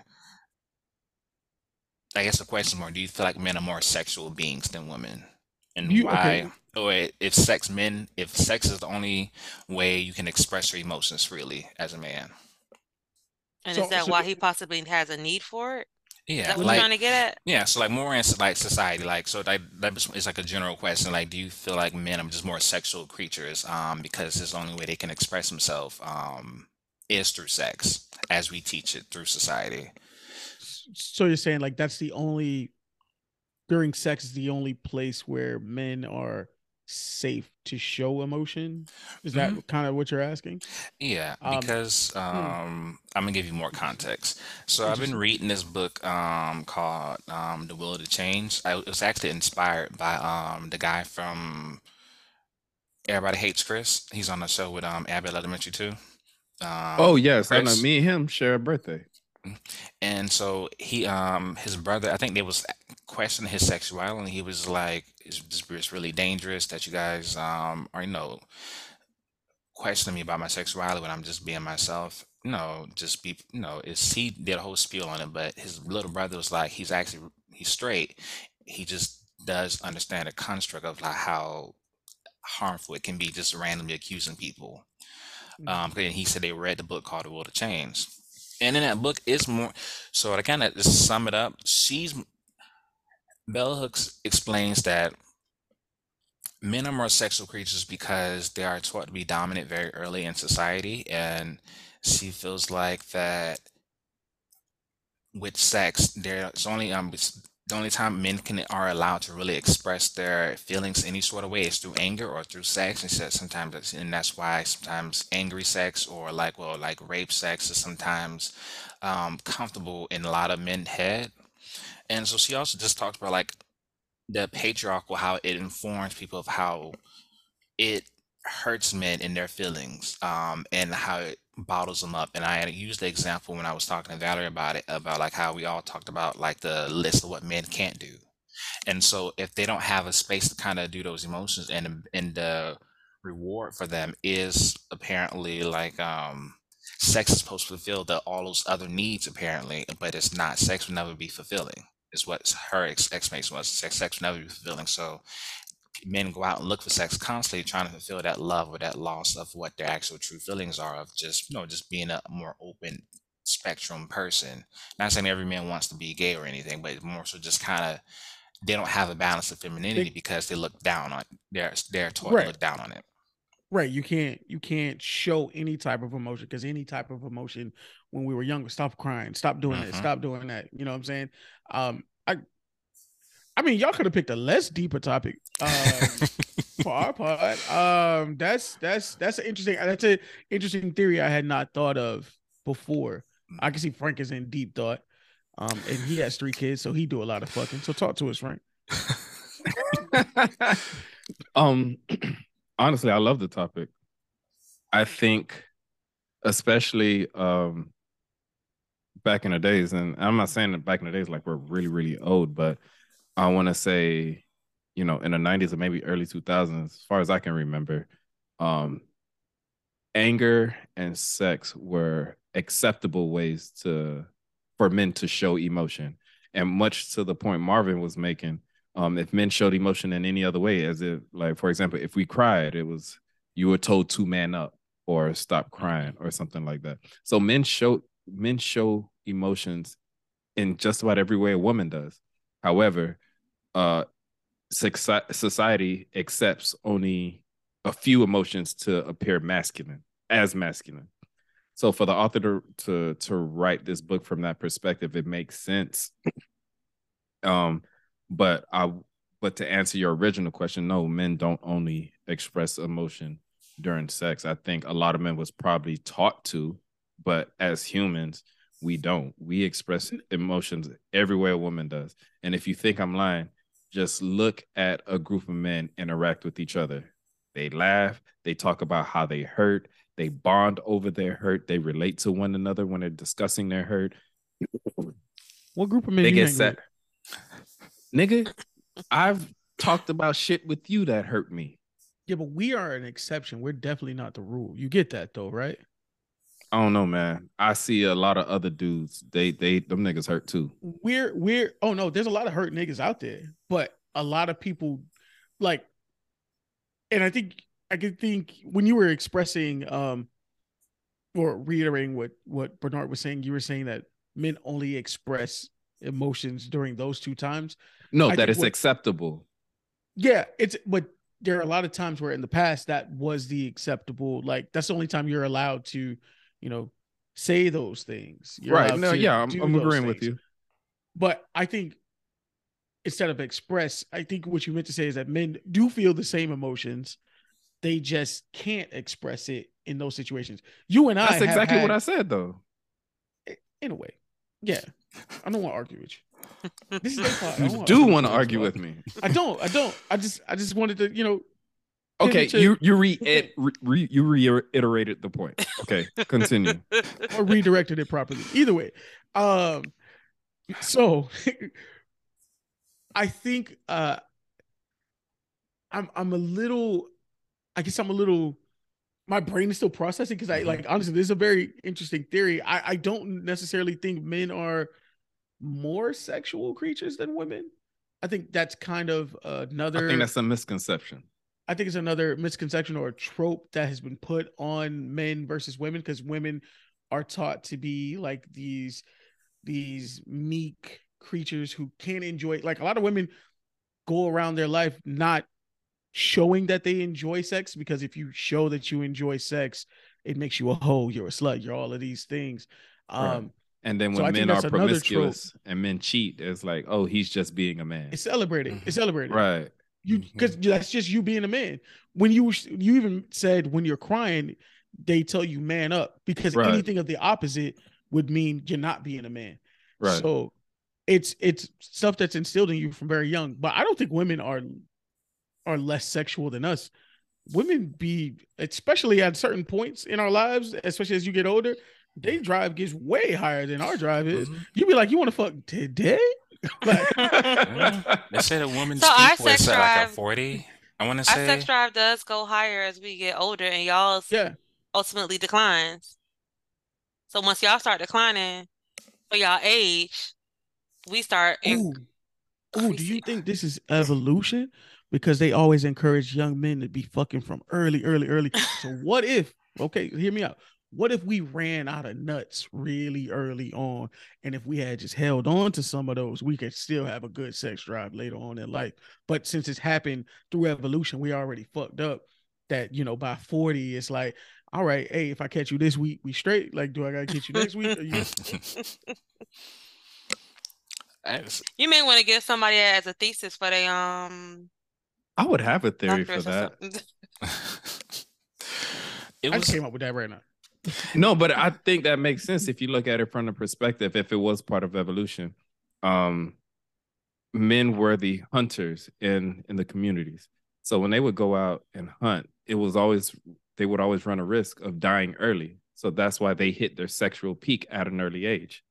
Um whereas women were the uh, nurturers in the community. And as a woman gets older, um she can her I don't know if this offends you. I'm sorry if it does, but her biological clock starts to it starts to run its course. So Who that her That thing knocking right now. I understand. I ain't offended. no, it, Valerie. So as she gets older, um, her drive increases because that's the only way the population can continue if she procreates. So her, that's her body telling her, like, hey, you need to get on the ball. So I can understand why men's sexual peak is at a younger age because they had a shorter lifespan and they tend to die early on, and why a woman's uh, uh, sex drive increases as she ages because that's her body sending her biological signals that hey, you need to get pregnant and have babies to continue the species. Okay, If that makes Frank. sense. I'm not, still not mad at that logic. Not mad at all. Frank. That was you. Hey, when my dog makes sense, he makes sense. Now don't do him like that. Like sometimes he can put the pieces together. Hey, Lord. interesting. I had not thought of that, but that I'm actually I'm I'm, I'm gonna let that go through my brain a little bit more. That's a very interesting thought. I just wanted to bring it up far as just like as a discussion or like because I would say um I do want to read the rest of the book. I only got I got the beginning of chapter six because he do say something also about how because of like the need for society to put men in like this dominant role and um so they move away from their mothers because as society views it women are less than men and so they have to kind of like be more they can't rule over her because that is their house and that's their home. But in in their mind, their mom is less because they're a woman and, and they're better. And so until they get out the house and all of this stuff. And so it was really interesting as far as like that whole conversation. I would implore people to kind of if you do um get a chance on Audible book, it's actually not it's like what like five hour um read. I have a 45 minute drive to work. So half of it I don't listen to going to work and maybe coming back or if I don't listen to a podcast but it was interesting to get like a different perspective of what like she had valid points with what she was saying about the male masculinity and how it hurts more. And if She has allow, some good points, but I would have loved to see what research um she had to like. I mean, me and you kind of talked about this, like really hmm backed it. Bernard gave me the chapter, well, gave me the book, but I read the chapter in which we were referencing and what we're talking about, and it was a lot of referencing like people's writings that were like just their thoughts or um like poems and different things. Um, so I was wondering because she talks a lot about patriarchal and even when Bernard brought up the part about how basically boys begin begin to regard their mother as less than. Um, she talks about how it begins where when the when a woman has a son, she talks down about their penis. Um, she doesn't celebrate their penis. She talks down about it, and I'm like, I don't really have a lot of males in my family that I could think of, like watching growing up with me to even ask the question. But it was like the starting from that point and that conversation about it boys tend to what was the what did she say about it? They tend to the kind of like um they don't tend to celebrate themselves in their in their being. And then the father is just kind of like, yes, there, go ahead, you good. Like he doesn't really kind of communicate with them about their body and who they are as as a as a boy growing into a man, hypothetically. Um, so it's But it makes sense what she was saying in a sense. I took it as that part when she was just saying that like I don't I don't feel like a lot of women affirm their child as much as they do like girls, I would say, far as like, because you know, you teach girls far as just like, you know, you have a temple, don't let anybody come to your temple. It's a, you know, it's something that's a garden. You don't really say those things to boys. And I think, and that's how I took it. I, I think maybe she referred to that as down, like I'm talked down, but I think maybe more so, I don't think they affirm it more so. I think she's saying like kind of how they do girls. Because girls, you, you teach them all, you know, make sure you wipe front to front to back. You do all these stuff. They teach them how to take care of it All over the course of time. things. Yeah, and so Right. in men, um, like not too many fathers talk about sex with their child, let alone like even go near the penis in the sense of like as as they're growing up to kind of like or like help them put on a condom or like no but show them this is why you put on the condom or like kind of those little things and tidbits like even kind of what she probably as you mean like bathing themselves, because most times if there's a mom around, they it's the mom yeah typically doing the bathing. So it's not a man saying, "Hey, I I, I can I can kind of grasp that." And, and when you mhm. break break it down like that, Hmm. Um, that's it. interesting. Um, to your point, at no point did I ever, even as I got older, living with my mother, at no point have I, I, I I've ever looked at her as less than for her being a woman. My mother is to this day one of the strongest people I know. She came into this country at a young age, didn't know the language, but yet still found a way to get a job, to put herself through uh through high school um and and, and get a, a a certification to work as a nurse and Buy, provide buy for, a house. buy a house and provide for me and my brother. Um, I can't see myself moving to another country, not knowing the language, and still making a way. Um, so at no point did I ever look at my mother as less than. Um, but to the other point you made, I cannot recall ever sitting down with my mother and having a quote unquote birds and the bees talk. Um, my education on sex came from a whole bunch of horrible avenues through Mhm. pornography, mostly pornography, through talking to friends who didn't know shit and they tell you stuff. real Uh, sex HBO R- Real sex HBO Yeah. uh, and trial and error. Uh, that was it. it. It was never, um, hey, let me sit you down and oh, and then we had that class in the tenth grade where they showed you what gonorrhea Health. looks like. Yeah, there you go. oh the scare tactic Yeah, They show But what kind of that's real good. But you know, I always think um a lot of men experience fire sex is um J. Cole has a song called Wet Dreamz. Um is it Wet Dreamz? Yes, Wet Dreamz. I would I would say everybody go ahead and listen to it. And it, to me it was funny because he admits that like in that one the songs that he never did it before, but he couldn't show her that. And Oh so no. yeah, so but I feel like a lot of times that is people like sometimes people experience. I think on TV a lot of times you see a fake thing. That's some people it happens with people. You're like, oh, we both an experience. Let's try this out. But I think more times than none, people go through that same experience J. Cole does, and he's they're like talking about it, and then you ask, "Oh shit, I don't even know what I'm doing," and niggas lying on their dicks. yeah, Right. Yeah. Yeah, because it's That's- un it doesn't it's not cool to reach a certain age and you you haven't fucked. Like, oh, really? Mhm. Oh, you lame, you this, you that, you that. So yeah. Mhm. And it's funny, I think, because you, it's funny you said that. 'cause I want to say in chapter six, I was telling about that. One six, I was in chapter six. They, they kind of, I want to say she talks about exact that. I said, just food for thought. Just thought it'd be interesting conversation. Mm. What's the name of that book again? Um, The Will to Change by Bell Hooks. Yeah, I know I got some uh, Audible credits. So I'll Mhm. add that one to the list. Mm, yeah, it was like it's like I said. th- th- I didn't realize I was done with halfway the book by the time um I got to chapter five, and then we just convened. Like by the time we were looking for topics, I was like, "Oh, that'd be a kind of good topic." it was more so the question. That question was sparked from me just um talking with talking telling Valerie about the book, and we kind of created that question. Okay. Yeah, because uh just one thing that touch Frank touched on that I didn't get a chance to touch on was uh pause, I guess. I don't know. That seemed that seemed crazy. Uh seemed like a while. Seemed like a while in general. Just as I said it. I was like, yeah, yeah, I could go. Um, but Frank uh talked about um not seeing his mother as less than and I, I maybe maybe I maybe that's that person's experience in the writing of the book, and that might be a lot of people's experience. Mhm. Um, I it, not for me. Like I'm similar to, to to that young kid who just went through all of that, where he jumped in for his mom, like with the guy at the at the Mhm. stupid hot dog stand or whatever the hell that was, um, punching on his mom, and like let me tell you, I'm that's a that's a I'm jumping in moment for me. The one Like, where the I- little boy I killed just the guy. Yeah. yeah, I just I just can't see my. I I never saw my mother as less than, but that j- just even further, like I, I'm a I'm a jump in. I'm a kill for you. Like that. That's how I see it. So I just I I find it interesting that there are people who who make things, and I, you know, in hindsight, I probably know people like that because I've seen mothers raise their sons to be the the womanizer because that's kind of what she.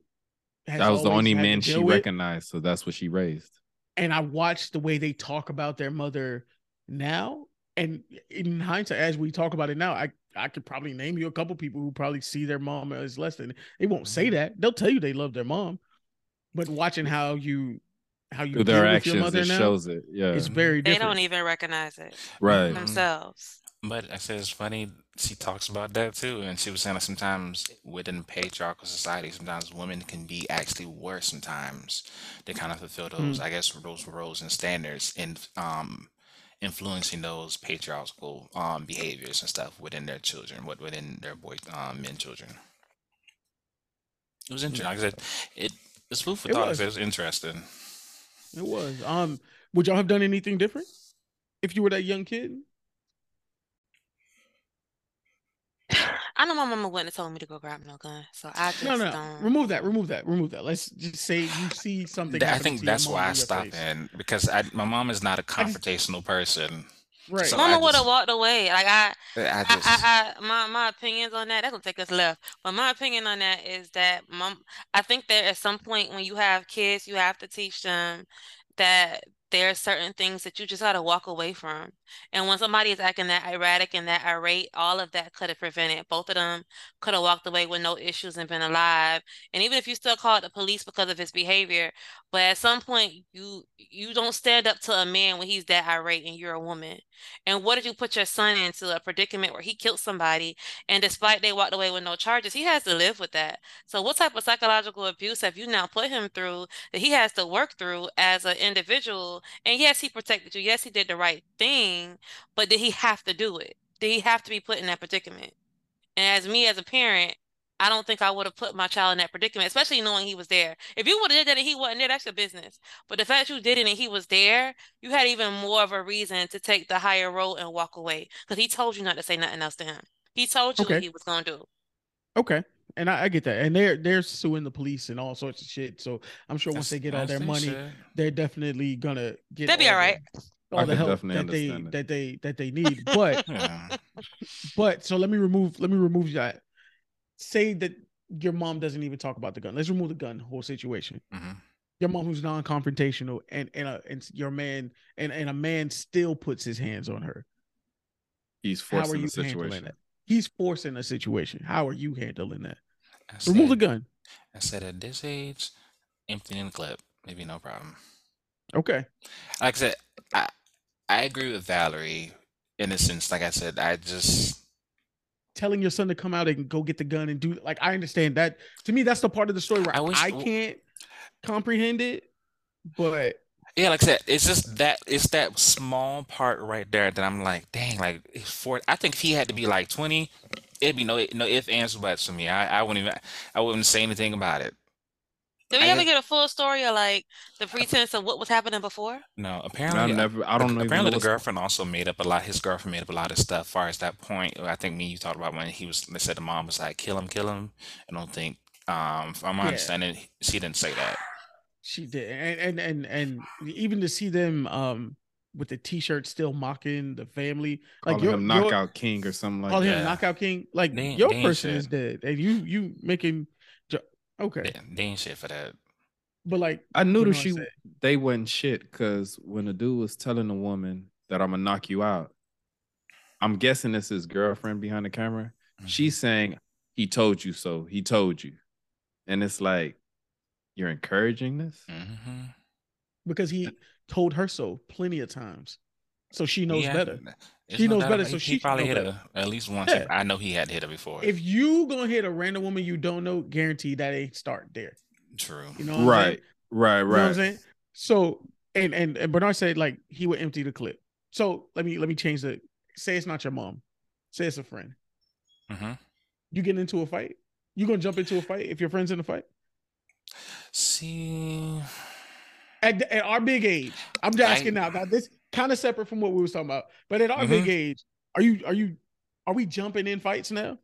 If the fight is unavoidable, there you go. I think of it like it has to be It- it- something that like I have to You- be able to, I have to be able to make it make sense in my head that I can explain the um to I can make sure for sure it looks like it's self defense.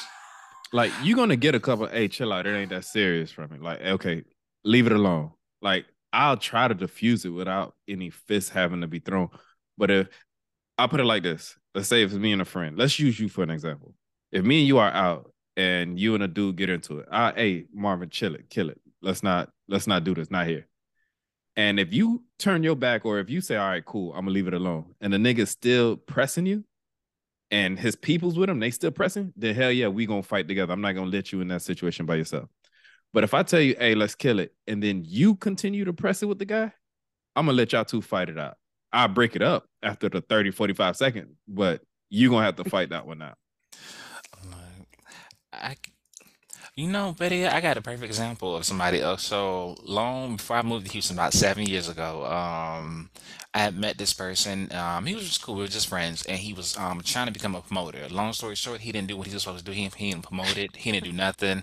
The club was packed the previous night. Me and the club owner are like, I'm in the front with the cash register. He was asking me to be the cash register. He had hired like a whole bunch of strippers that came out of like um all out of town, and this is like Memorial Weekend, so it's like the prime weekend of like Miami, and they didn't make money the previous night because the owner took um double book and she took his spot. He was mad about that, and I, he but she was like, I can have you um your dancers work here tonight um if you want. You just you would have to pay me a little bit, but and like I said, it's still messed up. I completely understand. However, he said I told it wasn't as much to the point where he would have been out of out of pocket. It it look it would look better because the next night nobody came. So me, the bartender, and, and the owner is sitting up front, um, as they are all all the strippers, all ten of them, um, in the parking lot, looking looking at the man, and they want they want his money. So me and the bartender, the bartender basically asked me the question was like, "Is that your man?" I was like, "No." And so she was like, "Are you go um drive um?" She said, "I was like, he, he you better not let him in your car." And I was like, "Girl, I think I might I might go after um get in my car and leave." Mike, 'cause I had just met this man about about three months ago, and we was like we were just cool, and I was just sitting there, and they hit him. Um, a lot of security guards had to hold a lot of the people, and I He said, Me- he said, yeah, they hit him. They on. the security was holding um everybody it was it was a lot, and I was me and the, the bartender girl um was just sitting there looking because I was like, because one of the boys was like, I was like, Mm-mm, sorry, sir, this is not his car. I, I promise you. I don't, I barely know this man. He ain't paying me either. Cause he was supposed, he was supposed to pay me too, but he didn't pay anybody, and he basically got his ass whooped by the strippers, and I watched. Yeah. Um, to me, it didn't one. It, the optics of it didn't make sense. I think if it had to be like, say, it has to be something like, I say, you and Frank, um, and Frank and Marvin, like you guys know each other. If it was like, say, like my cousin who I who is like my brother, you might get ass whooped together. I, I couldn't like, or we're gonna have to find some way to stop, or I'm gonna have to come in the car, um, and start running people over or something like that, or like, or just at least find a way to stop it, or at least try to not have them be beat up by ten people. But Right. I'm not just randomly going into fights, if, especially if it's unavoidable. I mean, if, if it's avoidable, because like I said, what he his actions led to it being um unavo- uh, it could have been unavoidable, but he chose not to. And I do think like uh, I do think that as as you get older, it, it it's a lot. Well, we. I, I know we dropped a clip in the in the notes earlier, and Mhm. we are a lot younger than most of the women in that clip. Oh, so let me explain. I can sp- explain the clip. So, y'all, um, so if you ever watch you guys Basketball Wives, um, one of my favorite my favorite person on Basketball Wives was Tami, and it wasn't because she was really violent. It's because Tami always gave you what she wanted in real time. Like just as far as she's really, she seems to be a truthful character. She's really real, and so she's sitting at this table. Uh, see, I'm one of them people who hate people who use brutal honesty as a reason to just be Yeah, yeah, she wants to be an asshole. Yeah, I know. I understand. Like, but see, but at least you know you. My thing is about that. So with certain people, it, I would say her TV character. I think she was in wrong a lot of the times, uh, sometimes too. But I do think like at least you gonna know what you get with her. In a sense, she was she was always upfront what she would get and what she didn't like. True. And I don't think she just would randomly hit people. It didn't seem like she just would randomly hit people unless you are in a confrontational thing with her to the point where I know she hit that girl in the club um, randomly. It's one of my favorite clips. But she's sitting at this table, everybody, and um, she was saying that, hey, if you jump my friend, I can't have you two jumping. These two lady, you got um, two people jumping my friend. So if y'all jump her, I'm gonna have to jump in. So one of the girls responded saying, "Well, I know who. Okay, well, I know um, I'm who I'm swinging at also. Mm. Um, See, if that's where she fucked up. Shouldn't have said nothing. See, yes, I, she wasn't. Well, the, the other girl, she's always ar- ar- um about it too. Because I seen her in another season where she's at home, not even at the event, not even filming, pulls up on the side of the street with her tennis shoes on. Was like, I heard somebody was trying to jump my friend. That's a but- real one. But so Tami is just like, well, okay. I think it caught her off guard because I don't think she expected the girl to say that. But Tami says, well, okay, well, um, I'm ready right now. Well, she said, I, I stay ready. I don't got to get ready. So the girl said, we know, um, so get ready, basically. And she was like, Tami was like, I don't got to get ready. I stay ready. I'm ready right now. Dead silence at the table. And so it just, me and Valley was like, would you jump in the fight? For me personally, I cannot think of a situation that would bring me to the table to even fight for my best friend. Cause baby, we gonna walk away. We too old. Going to have to. I, I cannot I cannot phantom anything that's gonna. I'm gonna walk away. I'll be the the scary cat. I'll be all that. We walking away. Scary ass. You make you you make my mom as trying to become a therapist. Once I realize, like not even realize, but they give you the whole ethics class by coming to the war for every little thing that you do, um, with the police. We not we not jeopardizing that. I work way too hard in school for um to jeopardize. I say I'm also uh, I got more shit to lose. Right. Okay. Uh, All right. Now here's here's the only reason because I'm with you. At, at our big age, I'm not into like I'm not trying to throw hands. Yeah, it's been a while since I've thrown hands in a situation. avoiding the Um, fight is always the first option. And we Yeah. too old to be doing this shit, bro. But if the fight gets brought to my front door, like if like like you said, say I'm out with Frank, I'm not gonna let three, four dudes just jump Frank and me just be like, nah, I'm not, I can't get into that. Regardless of what crazy shit they can be saying, hey, Frank, Frank fucked my wife and this, this, and that. Da, da, da, da, da. And you better be tell like, them like, hey, y'all get with Frank on your own time. We ain't doing this shit today or something. I'm gonna try. like- but if yeah, they, you if they gotta bringing try. it, if they bringing it, I'm not gonna just let Frank get jumped by these. Now, if y'all want to shoot a fair versa. one, if y'all want to shoot a fair one, shoot a fair one. I I stand right there. Hey, y'all chill out. Everybody still let, let, let Frank And get then- up. Frank get up. like I'm I'm gonna do my part. I'm gonna give him his his encouragement. But I but I'm not gonna just let that happen. But I don't have a lot of and I think in in in the in the topic we're talking about friends, I don't have a lot of people I consider friends that I could see myself just letting them be jumped. Like, hey, once you lost the fight, like say say it's Frank and he get his fair one. Once we know, hey, clearly Frank either Frank has lost the fight or Frank has won the fight. It's it. That's it. it. Yeah. Like if I think he Frank has won the fight, I'm gonna stop him so it don't go no further. Frank got kids. Frank don't need to be killing nobody. Whatever, Right. whatever. And even if it's the vice versa, if Frank get knocked out, I ain't gonna just let them keep hitting on Frank. Like, hey, Right. that's enough. Yo, you won. The 45 seconds it. have passed. Yeah. That's it. That's it. 30, 45 seconds. That's 45 seconds is a long time. That That's a long time to be fighting. I'm breathing heavy thinking about that Think shit. about right everybody now. hates Chris. I think everybody hates Chris. Um, it's an episode where he thought like that, and then it was like a whole like he said a whole minute of I think it was a quite a, a bit of time for somebody broke up the fight. He looking around like, hey, yo, what the fuck? yeah. Come on. I'm only I think to if it came to 30 my seconds. Why door- nobody jumping in? I, I, I, I'll, and I didn't know anything about it. All I just saw was three people there, and they trying to fight one person, possibly. But also, I, I guess at this, huh? I- You see, mean when okay, you say when it when it comes to your door, I meaning they go to your house and all? No, no, no, no, At no. my but Like if they, or, or like we somewhere, and it's three people, and they just come out of nowhere. I must have no pretense to it, because if the friend is the person who helped instigate it in any way, shape, or form, I don't know what you want me to do. Like, baby, I, I, I wasn't the instigating it. I know when to walk away, and I, I think at this point, we've all had friends like that. But I would think at this, Oh, that's this when you stop age hanging out with that person. Yeah, There you at- at that's I 30 was gonna say that after.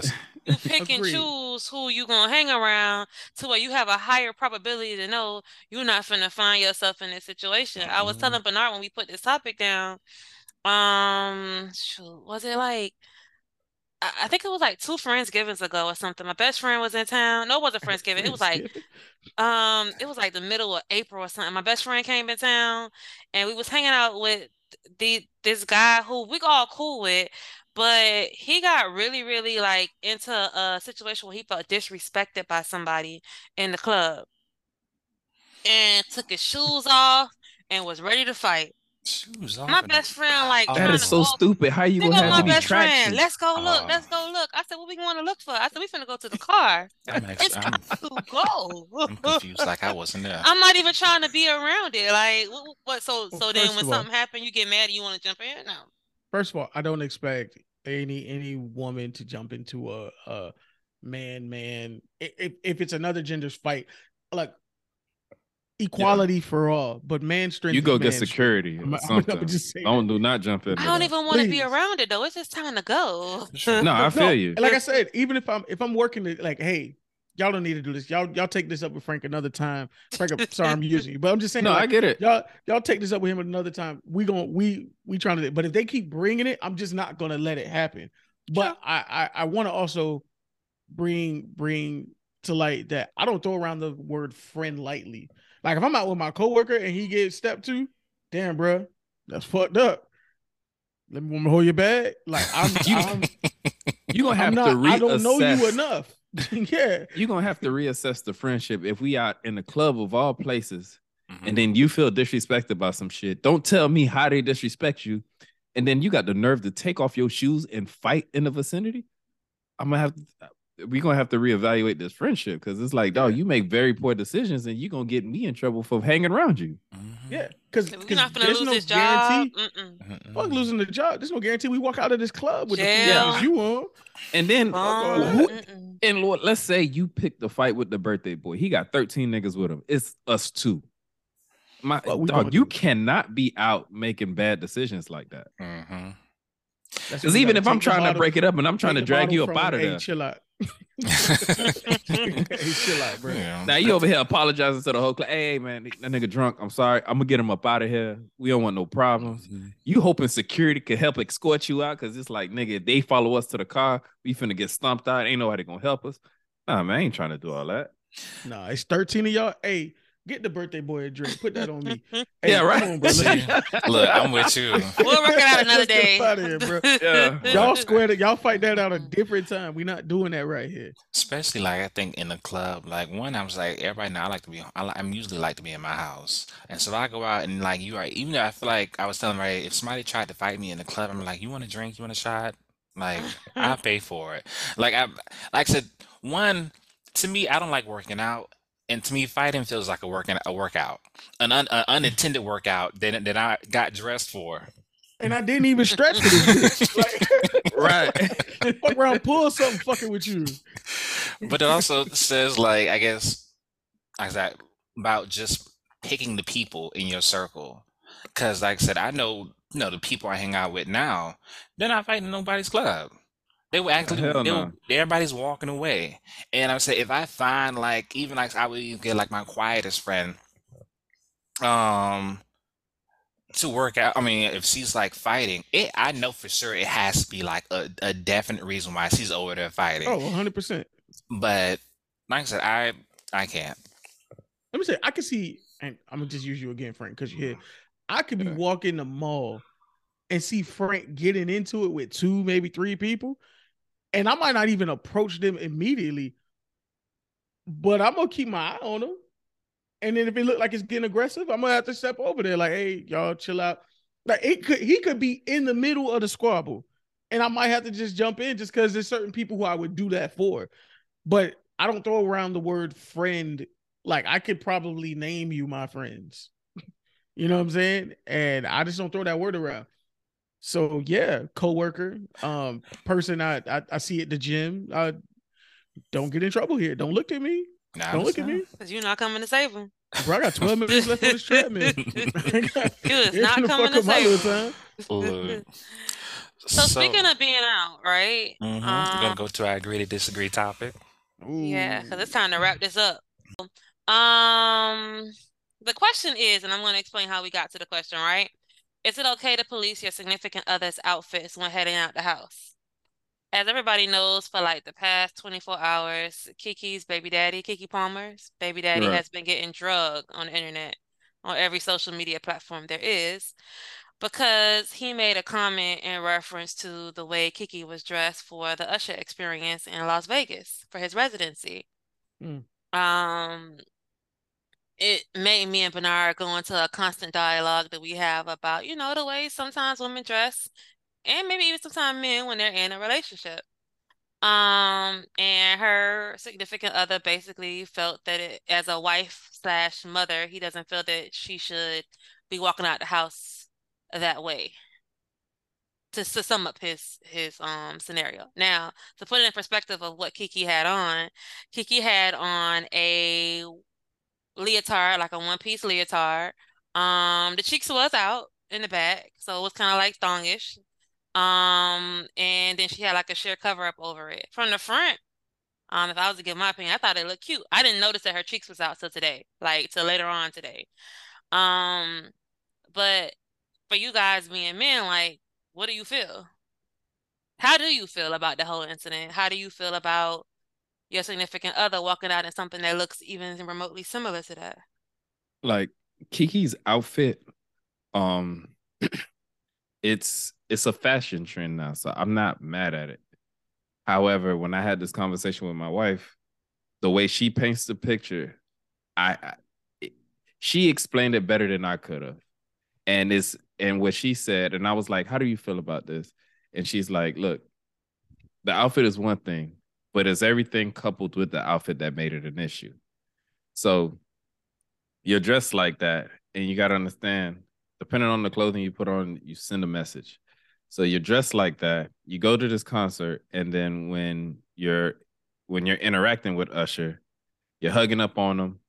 When after you hug up on him and you and he pulls away from you, you do the little spin. You do that on purpose so he can get a good look at you.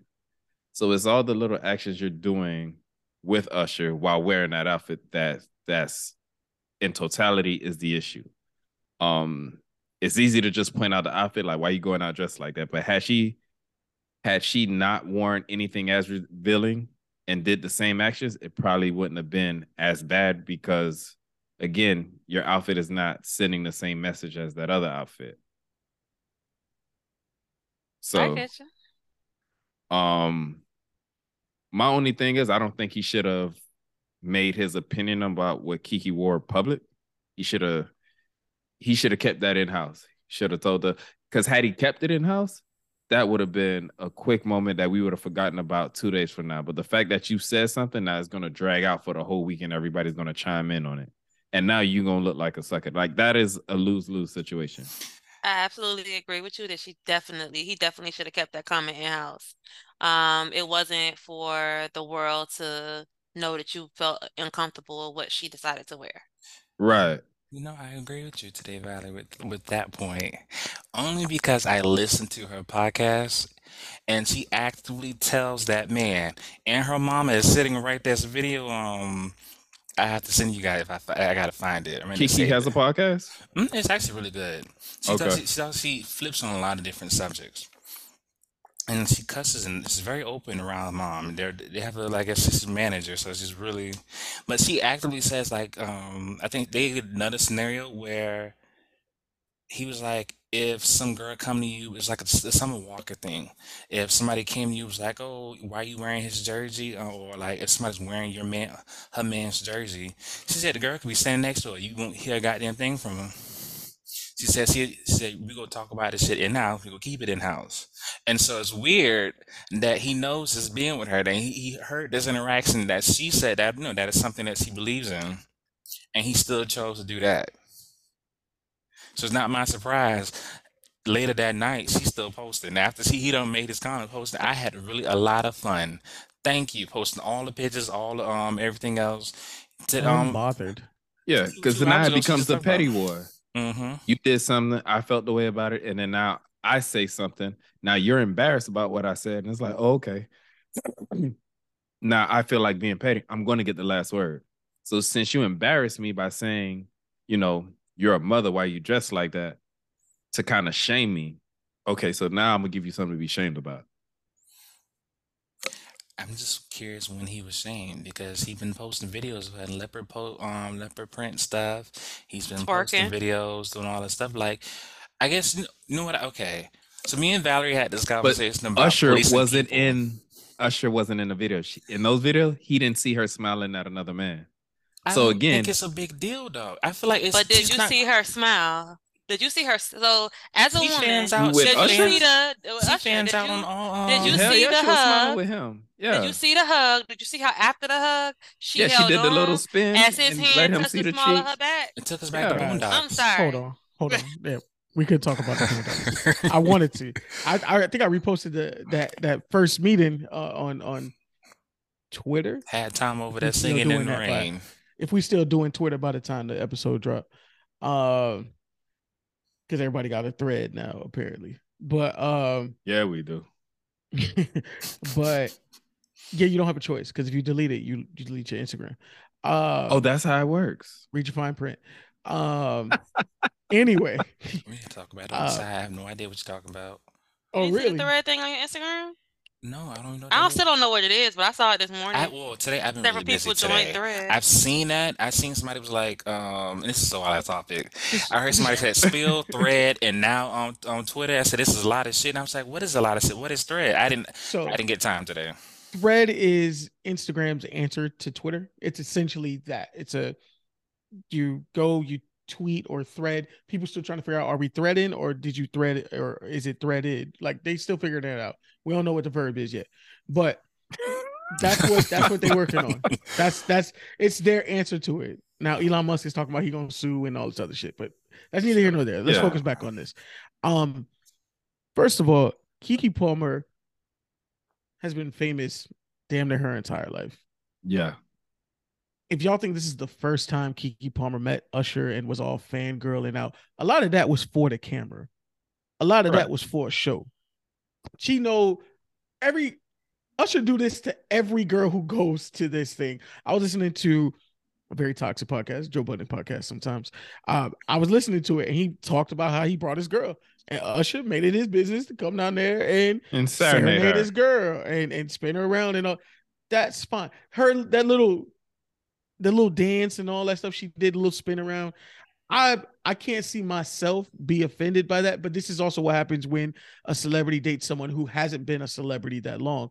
Her her I, I don't want to call her baby daddy, but her partner is new to fame. Like he's only really kind of known it through her, essentially. They call him Keke Mom's baby daddy on all on Twitter. Nobody knows Exactly. his name. Exactly. I think I wrote. I think I said that uh, somewhere on Twitter. Um, but I don't necessarily like what she was wearing. Ciara wore something very similar, and me and Frank talked about it. She wore something very similar to one of these fashion Yes. galas and everything. Mhm. And Met Gala. Gala, Met Gala. There you go. yeah, and we and we talked about how like she's a fashion icon. She's this, she's that. Like there's a reason why she's wearing it. And if Russell Wilson doesn't have a problem with it, why should we? I I'll go back to that stance.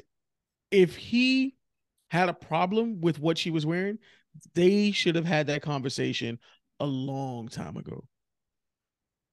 Now, when you're in a relationship, I'm not for. I, I understand people, you, the conversations about policing, but everybody has something they comfortable and they not comfortable with. You compromise with your partner. That just is what it is. A relationship is compromise. Now, I don't think somebody should tell you what to wear, but I think if let me tell you, when you're in love with somebody and they express to you certain things that bother them, regardless of how we're all shaking our head, like ain't nobody gonna tell me what to do. There's a lot of things you do for somebody who, that you. Oh, no, none of us are shaking when our head. in We love. agree with No, you. I'm shaking my head. Bernard he always is. gonna shake his He head. always He's gonna not gonna compromise his happiness. Okay. I don't think people understand I- how, I hear how that. content I'm always. I'm so content being single. I love it to death. I hear that and I and I stand with that. I, I love that. But when you are in love, part of what makes you happy is making that person happy. It's So- a verb. So you're gonna so- take action. So certain things where you're like, is that really that important to me? Like, do I do I need to go out and be so like I'm saying, if when a, when someone loves somebody like that, they'll they'll they'll do what they need to do. But that's a conversation y'all should have had prior to and not on the internet. Right. Once you brought it on the internet, you made yourself look lame. Right. and and even better, she like I said, she's not new to this famous game. She wasn't gonna go back and forth with you. She was gonna post the thing she was already gonna post. Because even now, two hours ago before we hopped on this, she was posting about, hey, I'm I'm going to this show, I'm doing this, I'm doing that. The whole world is talking about her, and she like, y'all ain't gonna get. I've been doing this shit too long. Y'all not gonna get that out of me. I might mention it a couple, you know, when I do an interview sometime down, if it, if this still is a hot button topic. But other She than that, y'all not gonna get me caught up in no shit. she That's a that's a fight he was never gonna win. Mhm. at all. And and and I know Especially Frank, you said, public. Oh yeah, sorry. not in public. I know Frank said he uh he spoke, you know, with his wife, and his wife pointed out, you know, it was the things that she did around it. Like I said, I just feel like a lot of that was for the camera. Right. A lot, I, don't- I don't like. I just, I just can't believe she was just so overly enamored. She, if you watch the story, she's almost prepping for the fact that she knows Usher's gonna get there. The recording of him dancing to him finally singling her out. It looked carefully crafted. Like I'm sure he knew she was there. They most times know who the celebrity is because they sit them in a similar place so that he can have access to them. So I'm not shocked that she saw that. I think even when Zendaya went, she sat kind of in a very similar vein. Like I've seen a lot of people sit in those rows. So I just I don't know. It just seemed uh, the the outcry is is a lot from from a guy who if you have that much of an issue, y'all should have had a conversation long before she became your baby moms, long before you got in like the relationship got that deep. And let's be honest, if you're in a relationship with a person they going out, more than likely you see what your spouse or your your person is wearing before they leave the house. If anything, Not if they, they in Vegas you. without you. Not if they in Vegas without you. man, when you don't think she sent that outfit to him? my yeah, I'm about to say Yes, when my she she wife sent that outfit. But when he my was, wife he was- travels, she shows me what she's gonna wear while she's packing. Hey, I'm gonna wear this on this day. We're gonna go to dinner. Which outfit you think looks good? You know. I- but she she in Now, every girl the not like that. Your wife be planning out outfits. She does. Her body not but- like that, but Oh. still, when she put on that outfit to go see Usher, she put her her phone on Facetime, had somebody hold it, and she twirled around for him so he could see. or that. he knew what it was. He Or knew what it was. He was he he he was he was he was a bum for not saying nothing in the moment. Because if it bothered you that much, why'd you let it go all? You let her get all the way out there. And now, now because she's in another man's space and your ego is hurt, you want to do all of this. Because that's what this is. Because let me tell you, like Cardi, like what did Cardi say when Offset was saying all this shit? Don't y'all argue with that country, man. Don't listen. I don't know why y'all listening. Her response is I'm not too even funny. worried about it. I'm not even worried about that shit. And if you see Cardi, Cardi has not really, other than the petty shit that she's done with the I miss my granny and all that shit, she really hasn't addressed it. Shit. She done went to Fashion Week in Paris. She She look good too. she looked she looked amazing. She's having a great time. You don't you don't see none of that. And I feel like, so what I was telling about police and uh, like more so like the outfits. I do. I think I don't know. I feel like certain celebrities kind of. You see celebrities all the t- other celebrities all the time fan out over other celebrities. Like Kelly Clarkson fan outs over Mariah Carey all the time. Um, I can know Same sex. So but I said, but she actively fan. We seen Tiffany Haddish like literally jump across the. Um, I think one of the like the things or something like that for like one of us whatever male celebrity. I think it's a difference between like really being happy and like oh I can't believe you no that versus actually well let's go back and fuck. Then, as far as police and outfits, I do think I can agree with far as at least that you should have a conversation before because my tra- my train of thought is this is the way I dress, and either you like it or not. Uh, if you if you're gonna feel some type of way in these situations, we're better off as friends. Because if I go out somewhere, um, and I want to put certain things on, I don't know what to tell you. I could tell you take your on your feelings to the altar. I go write in the journal. I, I don't know what to I guess what what my body got to do with you because I feel like if you're that insecure about our relationship or you feel some I don't care about other people's perception of what what you what they feel. I don't know how to I don't know how to validate that for you. I don't care about other people's perception when it comes to me dressed in my in what I'm doing. I understand that you make you feel this way and you love me. However, you knew this before you got with me. So I'm not changing something that you knew beforehand because I it's not my duty to worry about other people's perception. That is that's something that I guess maybe I I, I just I missed the click on with most people. And so when I say that I'm gonna go to this beach, I'm gonna go to a new beach with some friends, and you're like, I don't really want you to go there. Oh, that's nice to know. The water's blue. You know, you have yourself a nice day. I can bring you back some food when I get home. If you if you're not gonna be mad, I can go to eat some Uber Eats or something. I just I don't care about But other see, those are those are perception. convers. Yeah, yeah, and I understand that. I'm I'm sure. Maybe that stems back to you wanting to express yourself certain ways and you weren't able to, and now that you can, nobody's gonna tell you fucking anything for it. Um, but I think those conversations, like you going to new beaches, you getting up to go to the new beach in that moment, shouldn't be the first time y'all talk about that. And I'm sure it wasn't. No.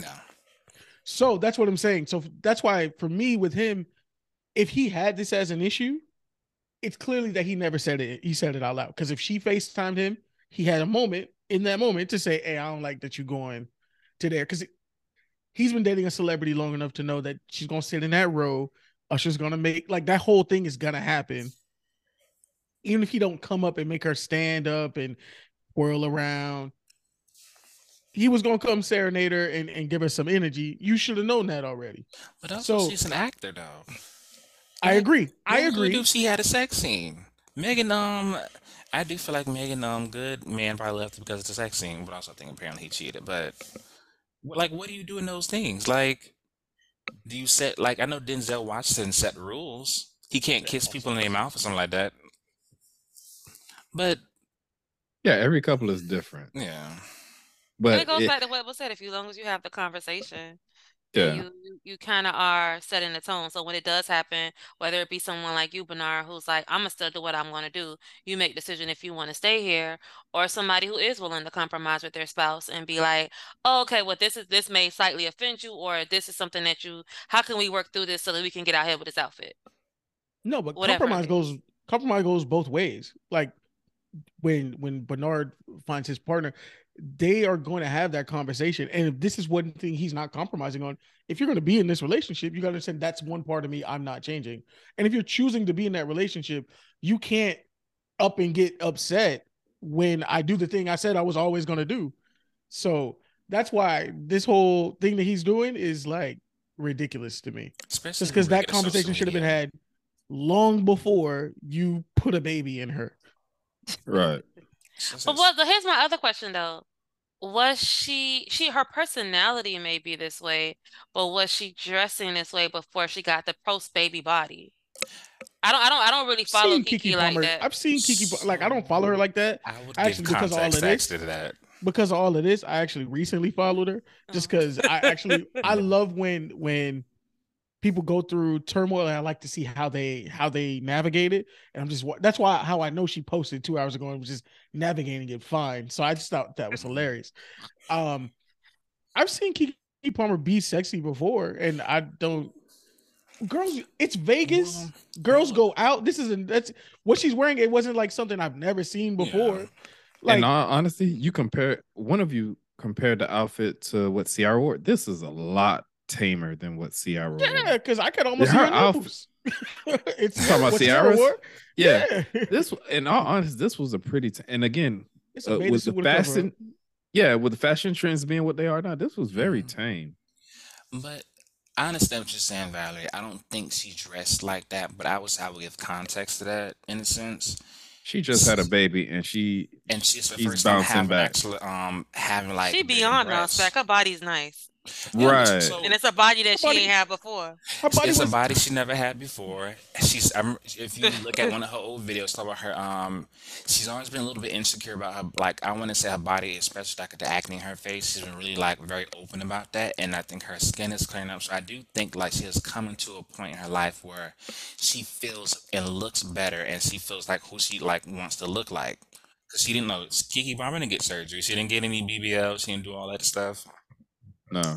And I do think that maybe she is having a lot of fun with her body. And I do think, even if it makes him uncomfortable, he's going to have to maybe at least have that conversation and, and he's going to have to give her grace because it's something that she's been insecure about for a very long time. And I think she's really excited because, like, we didn't see we didn't see Keke Palmer dress the way she did. She just started after, like, the baby dressing, I would say, more um free with herself. And I she's think getting recognized for it. yeah, but not even recognized. But I just think that it's something that she she feels sexy, and I don't think it really has to do with anybody else but her because she didn't feel that way before. And I think you have to give somebody grace. Like she had a baby, her body looks completely different.